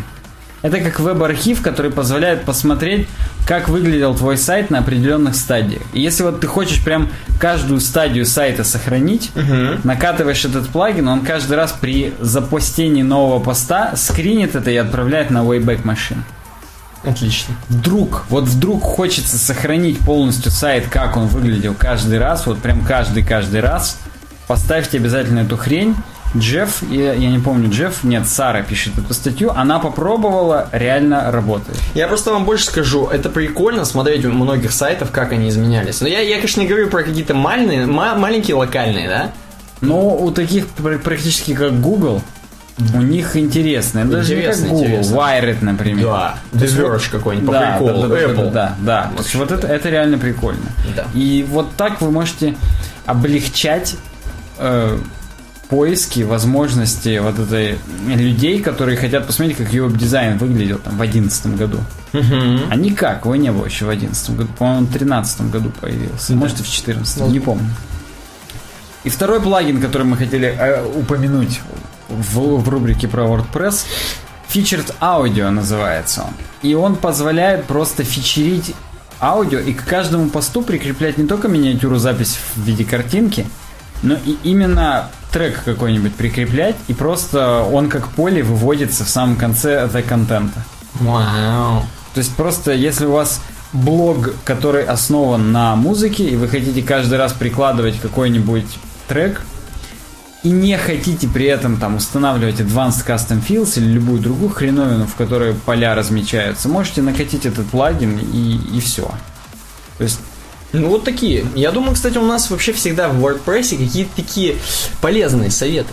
Естественно. Очумелые да. ручки Да, да. То есть, ну, мы не останавливаемся здесь на сильно полезных и долгих советах, потому что, ну, некогда. А у нас есть, между прочим, видос про... Посмотрите у нас на канале. Да, у нас есть видос про WordPress плагины, но да, конечно, там уже у, у многих вышли новые версии, но тем не менее. Я думаю, можно к научпопу в космос полететь. Поехали. Короче, Китай построил крупнейший в мире радиотелескоп. Ни И хрена. самое, что главное, там есть очень смешной факт про него. Очень смешной. Они как бы построили, да построили, ну не до конца еще, построили, не запустили, так скажем, чтобы он там э, хреначил, прям им телек показывал с помощью радиотелескопа, да? В сентябре написано В запустить. сентябре. Тогда же, когда Вов Легион, я думаю, в тот же день, скорее всего. Его и будут показывать по телеку. Конечно. И вот чувак сравнивает немножко с Ротан 600, который мы, в принципе, тоже недавно про него что-то говорили. Он намного больше, чем советский радиотелескоп, однако он отличается разве что диаметром. 176 метров. Однако эффективность его в несколько раз ниже, чем новый китайский телескоп FAST. Он FAST называется. Да уж. Э, возможно, фаст это какой-нибудь фак, эм, э, что-нибудь, я не знаю.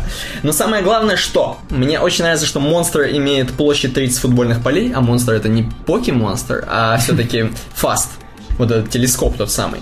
Строительство заняло 5 лет, ну, в Китае там быстро все, и обошлось в стране 180 миллионов бачей. Это немного. Тем более для Китая. И что самое главное, мне очень нравится, что один из ученых, занятых работой над фаст, отметил, что если тарелку наполнить вином и разлить по бутылкам, то каждый житель Земли получит по 5 бутылок. Че, им делать нехрен было такое считать? Или каждый китаец по 6 бутылок. Ну, в общем, вы поняли, да, математику? Короче говоря, телескоп с сентября.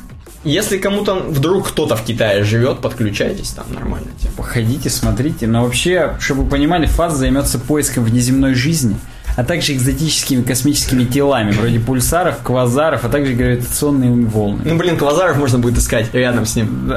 Или заводить себе. Я бы вот хотел Или найти, бульбасавра. найти экзотический космический пульсар и дома себе завести такой. Согласен? Согласен. По-моему, будет прикольно. Питомец. Да. И теперь такая, ну, как бы, не знаю, даже грустная или веселая тема про тайную жизнь гигантов. И здесь практически про наш логотип и Web Design. Последняя тема из научпоп. Ни хрена. Да, здесь о том, что Juno, такой спутник, зонд, точнее, такой, который летит аж до гиганта, до планеты гиганта Юпитера, знаменитого вот этот, который с кольцами, который у нас на... Не который Властелин колец, а который у нас нарисован на логотипе, такой Ю- Юпитер. И Juno, между прочим, многие любят переводить и шутить, что это Юнона, та самая жена Юпитера э, по древней мифологии, летит к нему, чтобы спалить, как он там со своими спутниками, то есть любовницами и любовниками, а такое было тоже в мифологии не раз. Э, Охренеть. Как он с ними там забавляется. Но это на самом деле все шутки, потому что сам Джуно, зонд вот этот, э, Картман и анальный зонд. Так вот, Джуно все-таки отправлен, чтобы исследовать сам Юпитер, и даже больше того, внутренность Юпитера. Там, короче, все описано, что, опять же, я сейчас, наверное, буду ошибаться, там, короче, вся оболочка. То есть понятно, что он все-таки твердый, конечно, Юпитер, я не буду говорить. Ну, стоп, это же газовый гигант. Да, газовый гигант, но имеется в виду, что там очень такой, блин, там, там гелий, там какой-то водород дикий, гелий-водород. То есть там дышать нельзя, я просто к этому все. Гельдород. Гельдород, да, лед из газа, погодные дела. Короче, вы понимаете, да? И что самое главное, короче говоря, на этом зонде Джуно очень много очень крутых девайсов. Очень много очень крутых девайсов, да. Там есть картиночка даже, что там всякие, короче, м, и будет инфракрасные порты. И блютузы, да. И, в общем, много-много всяких девайсов, которые посылают волны различные, там, ра- разные радиоволны и т.д. и т.п. Даже плазма волны я вижу здесь. Плазма Waves Instrument. Да, то есть с плазмоганом реально летит хрень. Которая, как вы понимаете, ну, зонд не может приземлиться на Юпитер, просто походить по Он, я думаю, полетать будет. Он будет летать, Как Полетаева. да, и, посылать сигналы, с помощью которых, в принципе, ну, как они вернутся, как- какая длина будет и т.д. и т.п., можно определить, что там внутри Юпитера, какие там важные элементы, неважные для жизни. Может быть, там люди живут. По слухам, ядро изо льда. Между прочим, из камня и льда реально. Ну, то есть, Кремень. ну. Круто, да. И смотри, обрати внимание, на Юпитере тоже есть солнечные сияния ну да. на полюсах. Но они голубенькие какие-то. Но еще надо сказать, что про Юпитер это огромная планета, она не то чтобы чуть-чуть, но она немного, так скажем, не дотягивает до звездности, то есть до звезды. Она А, до великана. Настолько, что ли? Да, да. То есть она, ну не то чтобы Солнце, но это огромная планета реально. И то есть ей бы еще чуть-чуть, и она бы охренеть, что бы делала бы. Только телескоп Хаббл на данный момент в ультрафиолете наблюдает полярные сияния. Сам телескоп. А тут вот. теперь этот Juno тоже будет. Интересно, здесь написано, когда Juno уже прилетит-то непосредственно. Ну, хороший вопрос. Ну, тут следить за полетом можно на сайте whereisjuno.info. Отлично. Так что... И посмотрите фотографии обязательно, очень прикольно. Да, вообще статья прям хорошая. Прям классно. Ну, можно перейти к темам слушателей. Мы вообще насколько у нас еще все слушатели не разбежались? Еще не разбежались совсем. Прям Отлично. можно. Вы нам в наше отсутствие двухнедельное, я съездил в Москву, Питер. И сейчас, кстати говоря, ну просто перед тем, как мы перейдем к темам, я хочу извиниться перед всеми, возможно, петербуржцами. И там перед, э, ну там, э, перед Сергеем Шнуровым, там, перед Д'Артаньяном. перед Боярским, тоже хотел да, сказать, да. перед Зенитом. Ну и в принципе перед всеми, не то чтобы я сейчас шучу или, или что-то, а просто что как-то мне почему... Может быть, потому что я устал. Может быть, почему-то Москва вот больше понравилась. Ну, я тебе скажу, почему ты в пригородах не был. Я не был в, я не был в Петергофе, я, в общем, я не видел, короче, Петербурга, поэтому я быдло на самом деле. И грош мне цена, как э, путешественнику. Вот. Поэтому, ну вот как-то вот Москва, не знаю. Короче говоря, идем к темам подкаста. Да, пишите к темам к 91-му Питер или Москва. Так вот, привет, Санек и Никита. Было бы интересно послушать ваше мнение об этой теме. Хабар-хабар компани плей... Это как раз про Apple Pay. Охренеть. Услышали наше мнение по этой теме. Пацаны, когда девчонку в подкаст заведете, еще скажите, что про убийцу Bootstrap Material Design Like думаете. Тут надо сказать, что нам бы, в принципе, бы девчонку бы хотя бы завести в каком-то... Да уж. Не планировали пока. Формат у нас другой немного. Подумаем, посмотрим. А про убийцу... Не, подожди, давай знаешь, что девчонки? А что это Олег прокомментировал? Ты давай, вот если нам девчонка скажет какая-нибудь известная, Да. в веб-кругах, скажет, да мы перегласим, базара нет. Не знаю таких. Но может. Если нам Паула сама Боровска скажет, На это согласен. Про убийцу Bootstrap обсуждали еще в подкасте номер 46 «Хрен когда», год назад. Алексей напишет, парни, спасибо за ваши подкасты. WordPress. Тема с использованием Laravel Blade шаблонизатора. я Блейд только фильм знаю. Классный, кстати. Примерно как та гифка из 80-х и 90-х. Ну, мы, короче, этой новостью поделимся, которая про Laravel Blade. Там реально прикольно. А про диплой будет отдельный видос, мы давно обещали. Дальше. Так что, Алексей, спасибо. Мне нравится, что у нас люди не чураются и оставляют свои сайты, так скажем, чтобы у них ник подчеркивался сайтом, это прикольно. Дальше М прокомментировал. Я не знаю, какой это М, это который с э, Шерлока Не-не-не, из Джеймса Бонда. Там же точно, М. точно, М, да. На каком ресурсе берете телочек для паблика ВК? А, все телочки для паблика ВК нами отфотографируются каждый день. Я с утра перед работой в 8 встаю, не чищу зубы. Уже ужасно, мне плохо я фотографирую телочек, а потом Расчехляешь свой Canon Mark III расчехляю D, 5D. свой iPhone 5. Какие цветовые схемы юзаете для кодинга? Ну-ка, побывал много раз в темный... по- Побывал где? Много раз в темный... Ну, пробовал, скорее а, всего. А, пробовал много раз темные схемы. Темные. Но так как большинство сайтов делают в светлом формате, а за устают от смены яркости. Открыл IDE, там темно и уютно. Написал пару строк, открыл. бр- Мы очень, кстати, много думали про то, что для задротов темные сайты, темные дизайны круто. Вот реально. Непонятно почему, видимо, потому что не по ночам сидят. Потому что IDE открывают, да. Открыл браузер, чтобы проверить. Там светло, и, глаз, и глаза взрываются. Ну и вообще, интересно было бы послушать про организацию работы. Какая IDE или редактор кода, какой шрифт, какой OS используете? У тебя там непонятно, когда записываешь, какую OS ты используешь? Ну, можно догадаться, если Можно, подумать. можно. Ну, а IDE какую-то используешь? Я Давай. PHP Storm использую. И Я я... PHP Storm, можно же не только PHP, я сейчас как с тобой, как... Конечно, можно и JavaScript. А Python можно? Python, ну, не стоит. PyCharm для этого существует. Хорошо, хорошо. И самое главное, что там есть пара видосов про вообще, как использовать э, OS X, про Yosemite и El Capitan. Как выйдет Sierra не бета, так сразу тоже будет про нее видос. Ну и, да, Я везде все светлое использую. Даже в фотошопе светлость. Вот я хотел к этой основной теме. То есть все-таки ты стараешься от сайтов светлых не... А я не знаю, с чем это связано. Может быть, просто у меня зрение дерьмовое. Причем оно не то чтобы дерьмовое, я вдали не вижу.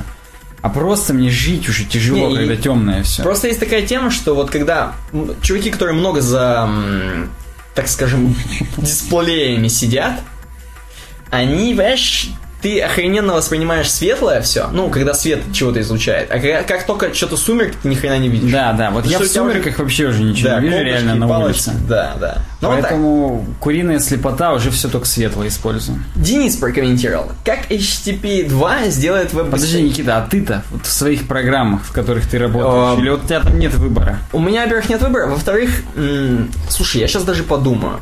Я Может, у тебя обойка темная на рабочем щас даже столе? Ты хоть где-то отыгрываешься. Я подумаю, да. То есть, где я, я, где я меняю, где я что делаю. Я, честно говоря, по настроению, вот нигде не видел, чтобы я темную стал. Мне кажется, тоже у меня везде все светлое, хрень вся. У меня обоинка там эм, Рейнер, как бы, и к нему идет Артас. И это такой как бы из э, Heroes of the Storm, такой как бы арт. Вот такая обойка. Ну, там темное все в Heroes of the Storm, Да. потому что там Nexus в космосах Потому что он задрот. происходит. Да, согласен. Вот такая история. Эм, что я говорил? А, Денис пишет. Как HTTP 2 сделает веб быстрее? Может, это и есть тихая революция с Хабра? И ему Олен, чтобы это Делен, возможно, с пакета Яровой, к сожалению, не сделай. И ты пишешь, может и есть, но мы обсуждали HTTP 2 в подкасте аж 74. Прикинь, Ну, как то есть- это давно было.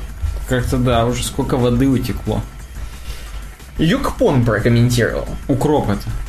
Блин, черт, простите. И Укроп прокомментировал. Ребята, что-то искал в интернете адекватные уроки по флекс э, актуальные на 16 год.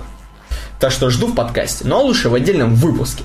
И даешь вам хорошего отпуска, жаль, с моим не совпадает, придется без подкаста. А у нас там Он 1 июля это еще писал. То есть реально пол, полмесяца жил без бедный подкаста. Укроп, Юкпон. Да, ну я тут оставил ссылку на наш старый ролик. Он, наверное, уже не такой актуальный, как хотелось бы. Ну да. Но просто мы не используем Flexbox особо, поэтому вот как по работе придется прям ковырнуться. Я могу как бы всякое, но вот я просто настолько он мне не нравится, что я не готов про него что-то хвалебное снимать, поэтому нет. Ну и причем он оставил свой твиттер, то есть все нормально. Можете, кто хотите, подписаться на чувака из веб. И на Юкпона? Да, на Юкпон, на Укропа. Далее, следующее нам э, Лекс, как я понимаю, прокомментировал. Ребята, будете ли вы вести курсы по кодингу? Я бы записался. Мы немножечко плохо отзываемся о людях, которые просто курсы ведут, потому что зачастую они не учат главным, не учат fundamentals. Поэтому не очень-то планируем. А прикинь, надо, может, курсы по Fundamentals мут- мутануть. Там это, сортировка пузырьком. Да, в натуре это круто будет. И дело в том, что нам надо это маркетнуть хорошо. Кроме нам надо, того, чтобы нас кто-то продал. Тогда можно, а так иначе это не принесет I- никаких денег.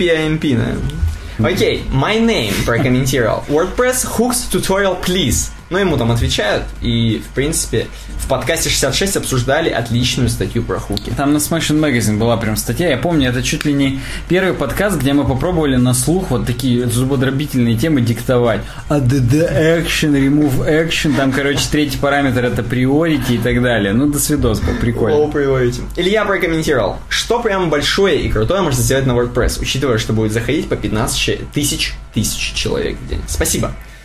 Сергей ему отвечает, что сайт, интернет-СМИ, интернет-магазин или сайт, который что-то продает, доска объявлений, но он имеет в виду, что многое можно сделать на WordPress. Только учти, что просто шарит хостинга будет мало, да и покодить придется не слабо. Ну, и, собственно, ты ему отвечаешь, что да, до хрена надо с серваком работать, база данных и бла-бла-бла. И, в общем, до хрена делов, на самом деле. Не просто так на WordPress развернуть м, огромную WordPress шнягу. здесь как бы не является главной, за главным зажимом в таких Затыком. делах, да, затыком. Похрену вообще на чем можно сделать что угодно. Так что да. Господин Двомбер прокомментировал. Или Дша... Ну, Двемпер, я думаю. Я пытаюсь теперь и по-русски читать. Привет, добра вам и процветания. Интернет синих зубов.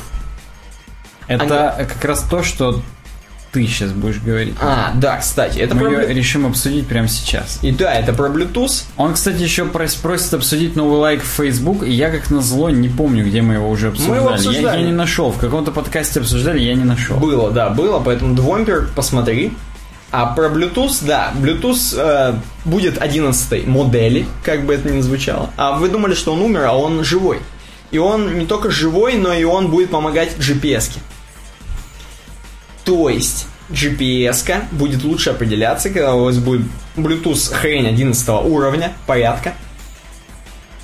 Э, И как бы почему бы нет? Ну, в общем, раньше были просто GPS-навигаторы, потом сделали A-GPS, который ориентируется по сотовым вышкам, потом Apple и Google добавили возможность Wi- по Wi-Fi ориентироваться, чтобы внутри квартир как-то определялось лучше. А теперь Bluetooth хочет тоже поучаствовать, так скажем, и помочь в более точном определении а, геопозиции внутри помещений.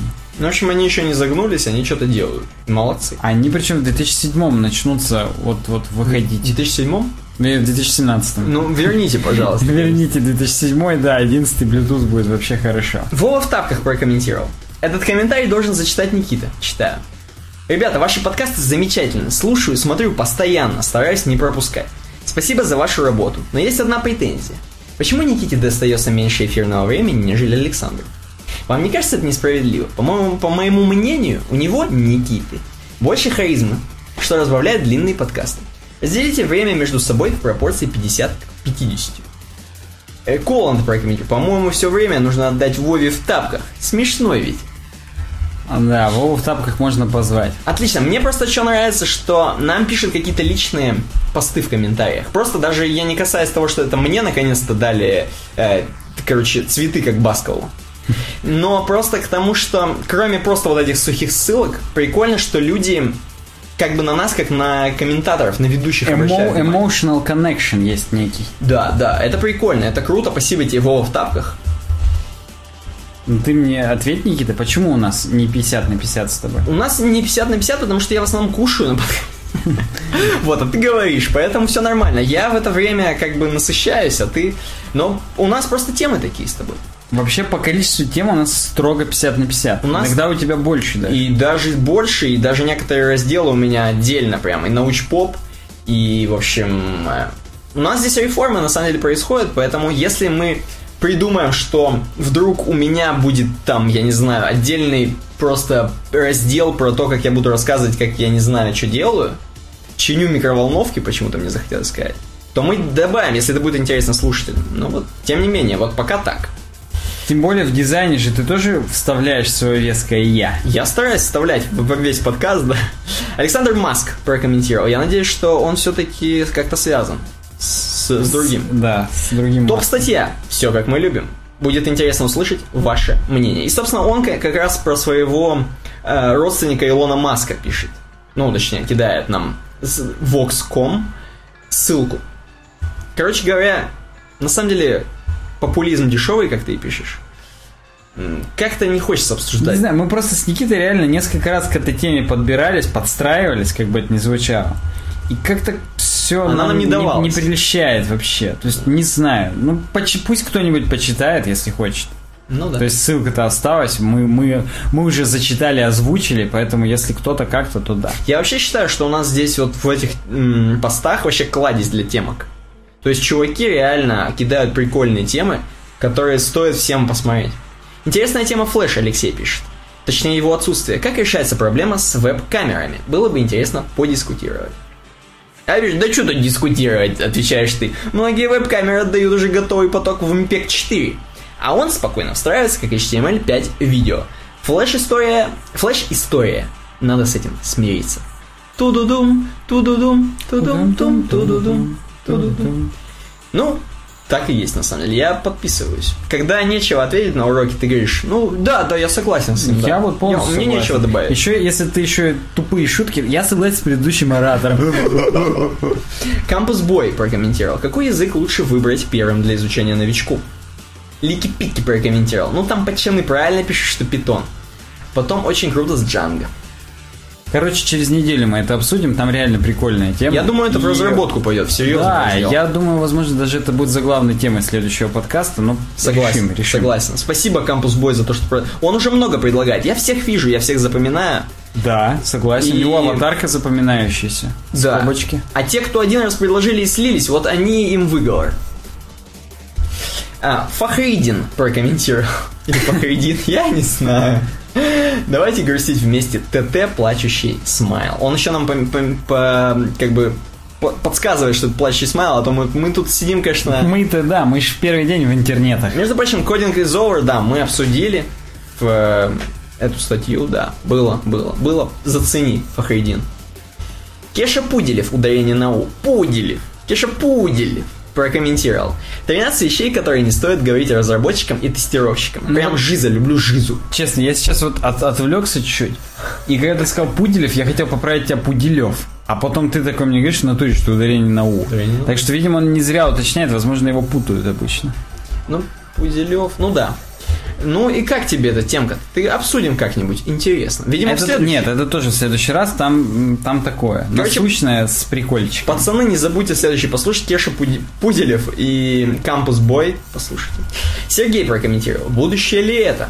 И снова кидает нам в прошло- прошлогоднюю, прошло... Подкастную тему. Да ее уже запорошило. Не, не понимаю, как так получается. Тоже не понимаю. Может быть, вы троллы, может быть, вы сегодня кинете нам статью от Толстого про то, как фронтендить. Окей. Вонг Сейн прокомментировал. Неоднократно в выпусках с разделами, которые были посвящены анимации, упоминались некоторые из правил, описанных в книге Disney Animation The Illusion of Life. Предлагаю обсудить 12 принципов анимации. Есть две неплохие статьи на эту тему. Одна проиллюстрирована гифками, вторая содержит много букв. Считаю, что дизайнерам и разработчикам, которые хоть в какой-то мере работают с анимацией, будет полезно знать. Э, смайлик, няшный смайлик. Зы, спасибо вам за самый винорарный подкаст в Рунете, посвященный веб-дизайну и разработке. Еще один няшный смайл. Мне знаешь, что нравится? Что чувак пишет, во-первых, с точечками выделяет списки. Во-вторых, он как-то обстоятельно написал. Вот тут с гифками, тут и это. Я практически пришел к нему, и он мне все сразу дал все ссылки, я все понял. Ну и я так понимаю, это нам- тоже через неделю. нам Мы надо- первую будем описывать, она тоже крутая. Пись- Да, да, отлично. Большое спасибо за комментарий. Никита Вяткин пишет. Из-за багов Telegram москвичка получила возможность незаметно читать переписку редакции «Дождя». Заголовок, конечно, желтый, но внутри раскрываются достаточно интересные вещи про секурность Телеграма. На самом деле Никита преувеличивает. Ни хрена интересного в этих вещах Никита нет. не я, а Вяткин. И да, Вяткин, естественно. Это наш Никита Тарасов по, преуменьшаю по вас. умолчанию преувеличивать не может. Да, в общем, ну такое, такая себе тема. Хотите, посмотрите, почитайте. Мне вообще было неинтересно. Ну вот не включил. Я прям зевнул на ней не один раз. Николай Карагодин прокомментировал. Николай Карагодин. Заработок на создании сайтов. Зарабатывать на разработке или на дальнейшем ведении проекта, сделав создание сайта доступнее для клиента. Плюсы и минусы этих двух подходов.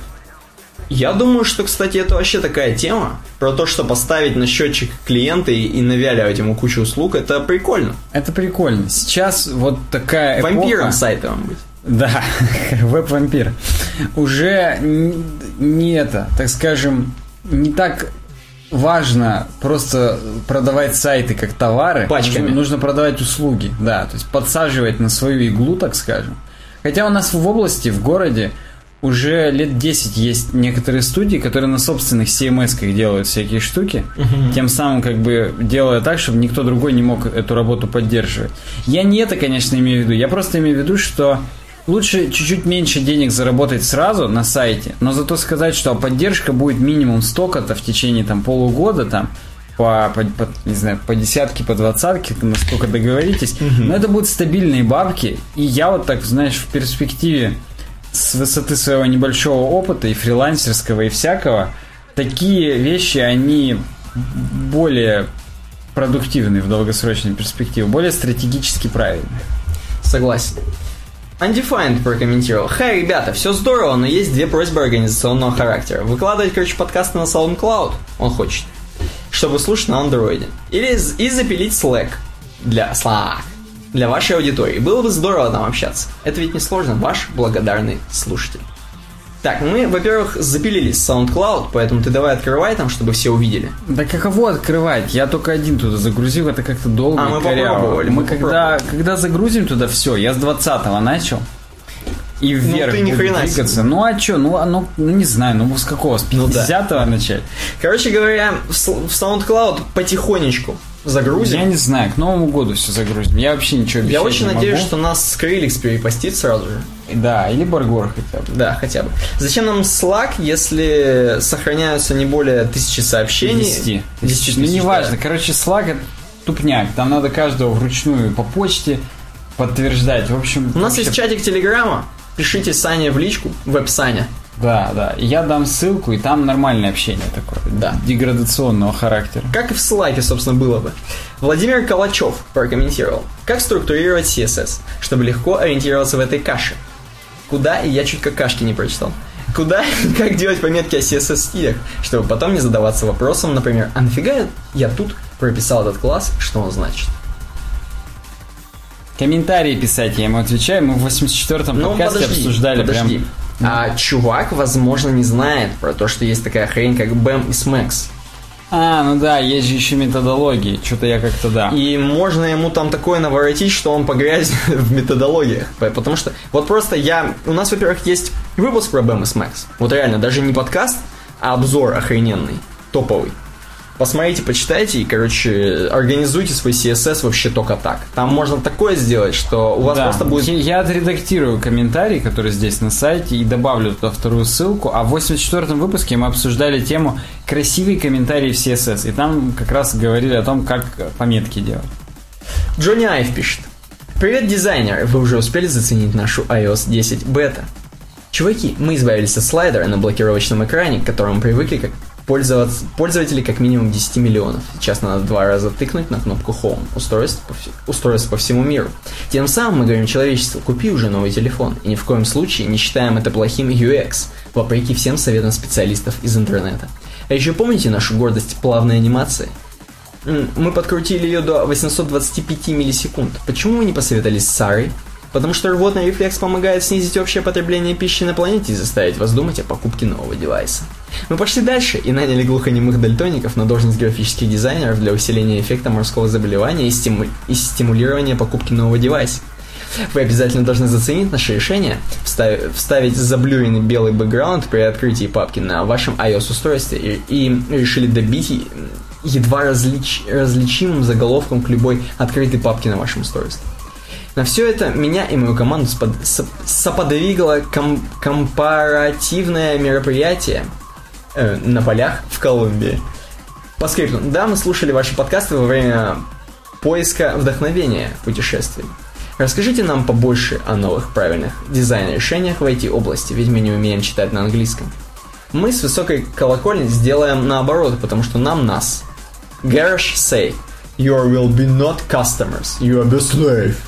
Тим Кук и Мастер. Ну, это смешно. Только это не горош был, а громмаш. Я не был готов к тому, Мы что не там... будем покупателями, мы будем рабами. Я не был готов к тому, что здесь горош вклинится в такую речь э, господина Джонни Айва. И о, я очень рад, что он смог нам из Англии написать, потому что он же практически уже сэр, или нет? Сэр, сэр, Сэр. он-то сэр. Так что, сэр, спасибо за сообщение. Я... Чем мы будем делать теперь? Мы будем говорить, что мы тоже недоумеваем от некоторых дизайнерских решений в iOS 10. И Ой, не а- только дизайнерских, но и UX. И не только в iOS 10, там у Apple много всяких приколов, типа iTunes, э, iTunes Ну, Согласен, и т.д. согласен, да. То есть спорность многих вещей не вызывает никаких сомнений. Будем надеяться, потому что на самом деле беты 9 iOS, они отличались от релиза. Там докручивалось всякое. И вот именно плавность анимации и прочие другие вещи, они как раз докручивались именно до релиза. Поэтому не будем пока отчаиваться, но да, да. Я тоже вот себе поставил на пятерочку. И есть у меня. Хотя вот по поводу, чтобы разблокировать на два раза Home нажать, я уже перепривык, и мне как-то даже и больше нравится. В общем, спасибо, что пишете нам из Англии, это круто. Ванг Сайн прокомментировал. Сегодня наткнулся на статью про использование и возможную замену иконки, иконки гамбургера. Надеюсь, сообщество найдет тему интересной. Ну и, и про гамбургеры мы до хрена говорили. Да, да, просто там еще у него тема 2014 года. Да, Может, мы примерно тогда и обсуждали это, поэтому Да, я да. оставил ссылки на 72-73 выпуски. Вот. Алеша прокомментировал. Вот ли любопытная статья от CSS3X. Мы ее обсудили, про то, что фронтенд разработчик должен до хрена знать. Ну ладно, Люя любопытная. Я просто пытался прочитать. Я понял. Владимир Родин прокомментировал. Перевод статьи «Будущая история в браузерах». Было очень интересно разоб- э, разобрать этот материал. Надеюсь, и вам будет интересно обсудить. Чтобы ты понимал, он на своем сайте выкладывает перевод. Да я думаю, мы не против, но мы просто в следующий раз, наверное. Я против. У него гигантский слишком шрифт на сайте, реально читать неудобно. Ну, я покажу через неделю, если он не исправит за неделю. Э, Но да, да, по- по- покажем, но мне оригинал больше понравился, он на медиуме, опять же. Отлично. Лики-пики прокомментировал. Юзаете докер или Vim пачаны? Используйте бета-докер для Эль Я так понимаю, пачаны это все-таки именно мем. Потому что Ч и С, они настолько на разных Конечно, местах, конечно. что, видимо, специально пишут. Темка докерская. Ссылку прикладывает. Что думаете про апдейт VS Code? Эм, Visual Studio, естественно, код. Сам не юзаю имхо Vim лучше. Короче, докер не юзаем, пишешь ты. Пока не пригождается. Vim тоже. Про апдейт VS Code, но апдейт и апдейт мы не пользуемся и не следим. Короче, Лики-Пики немножко пролетел.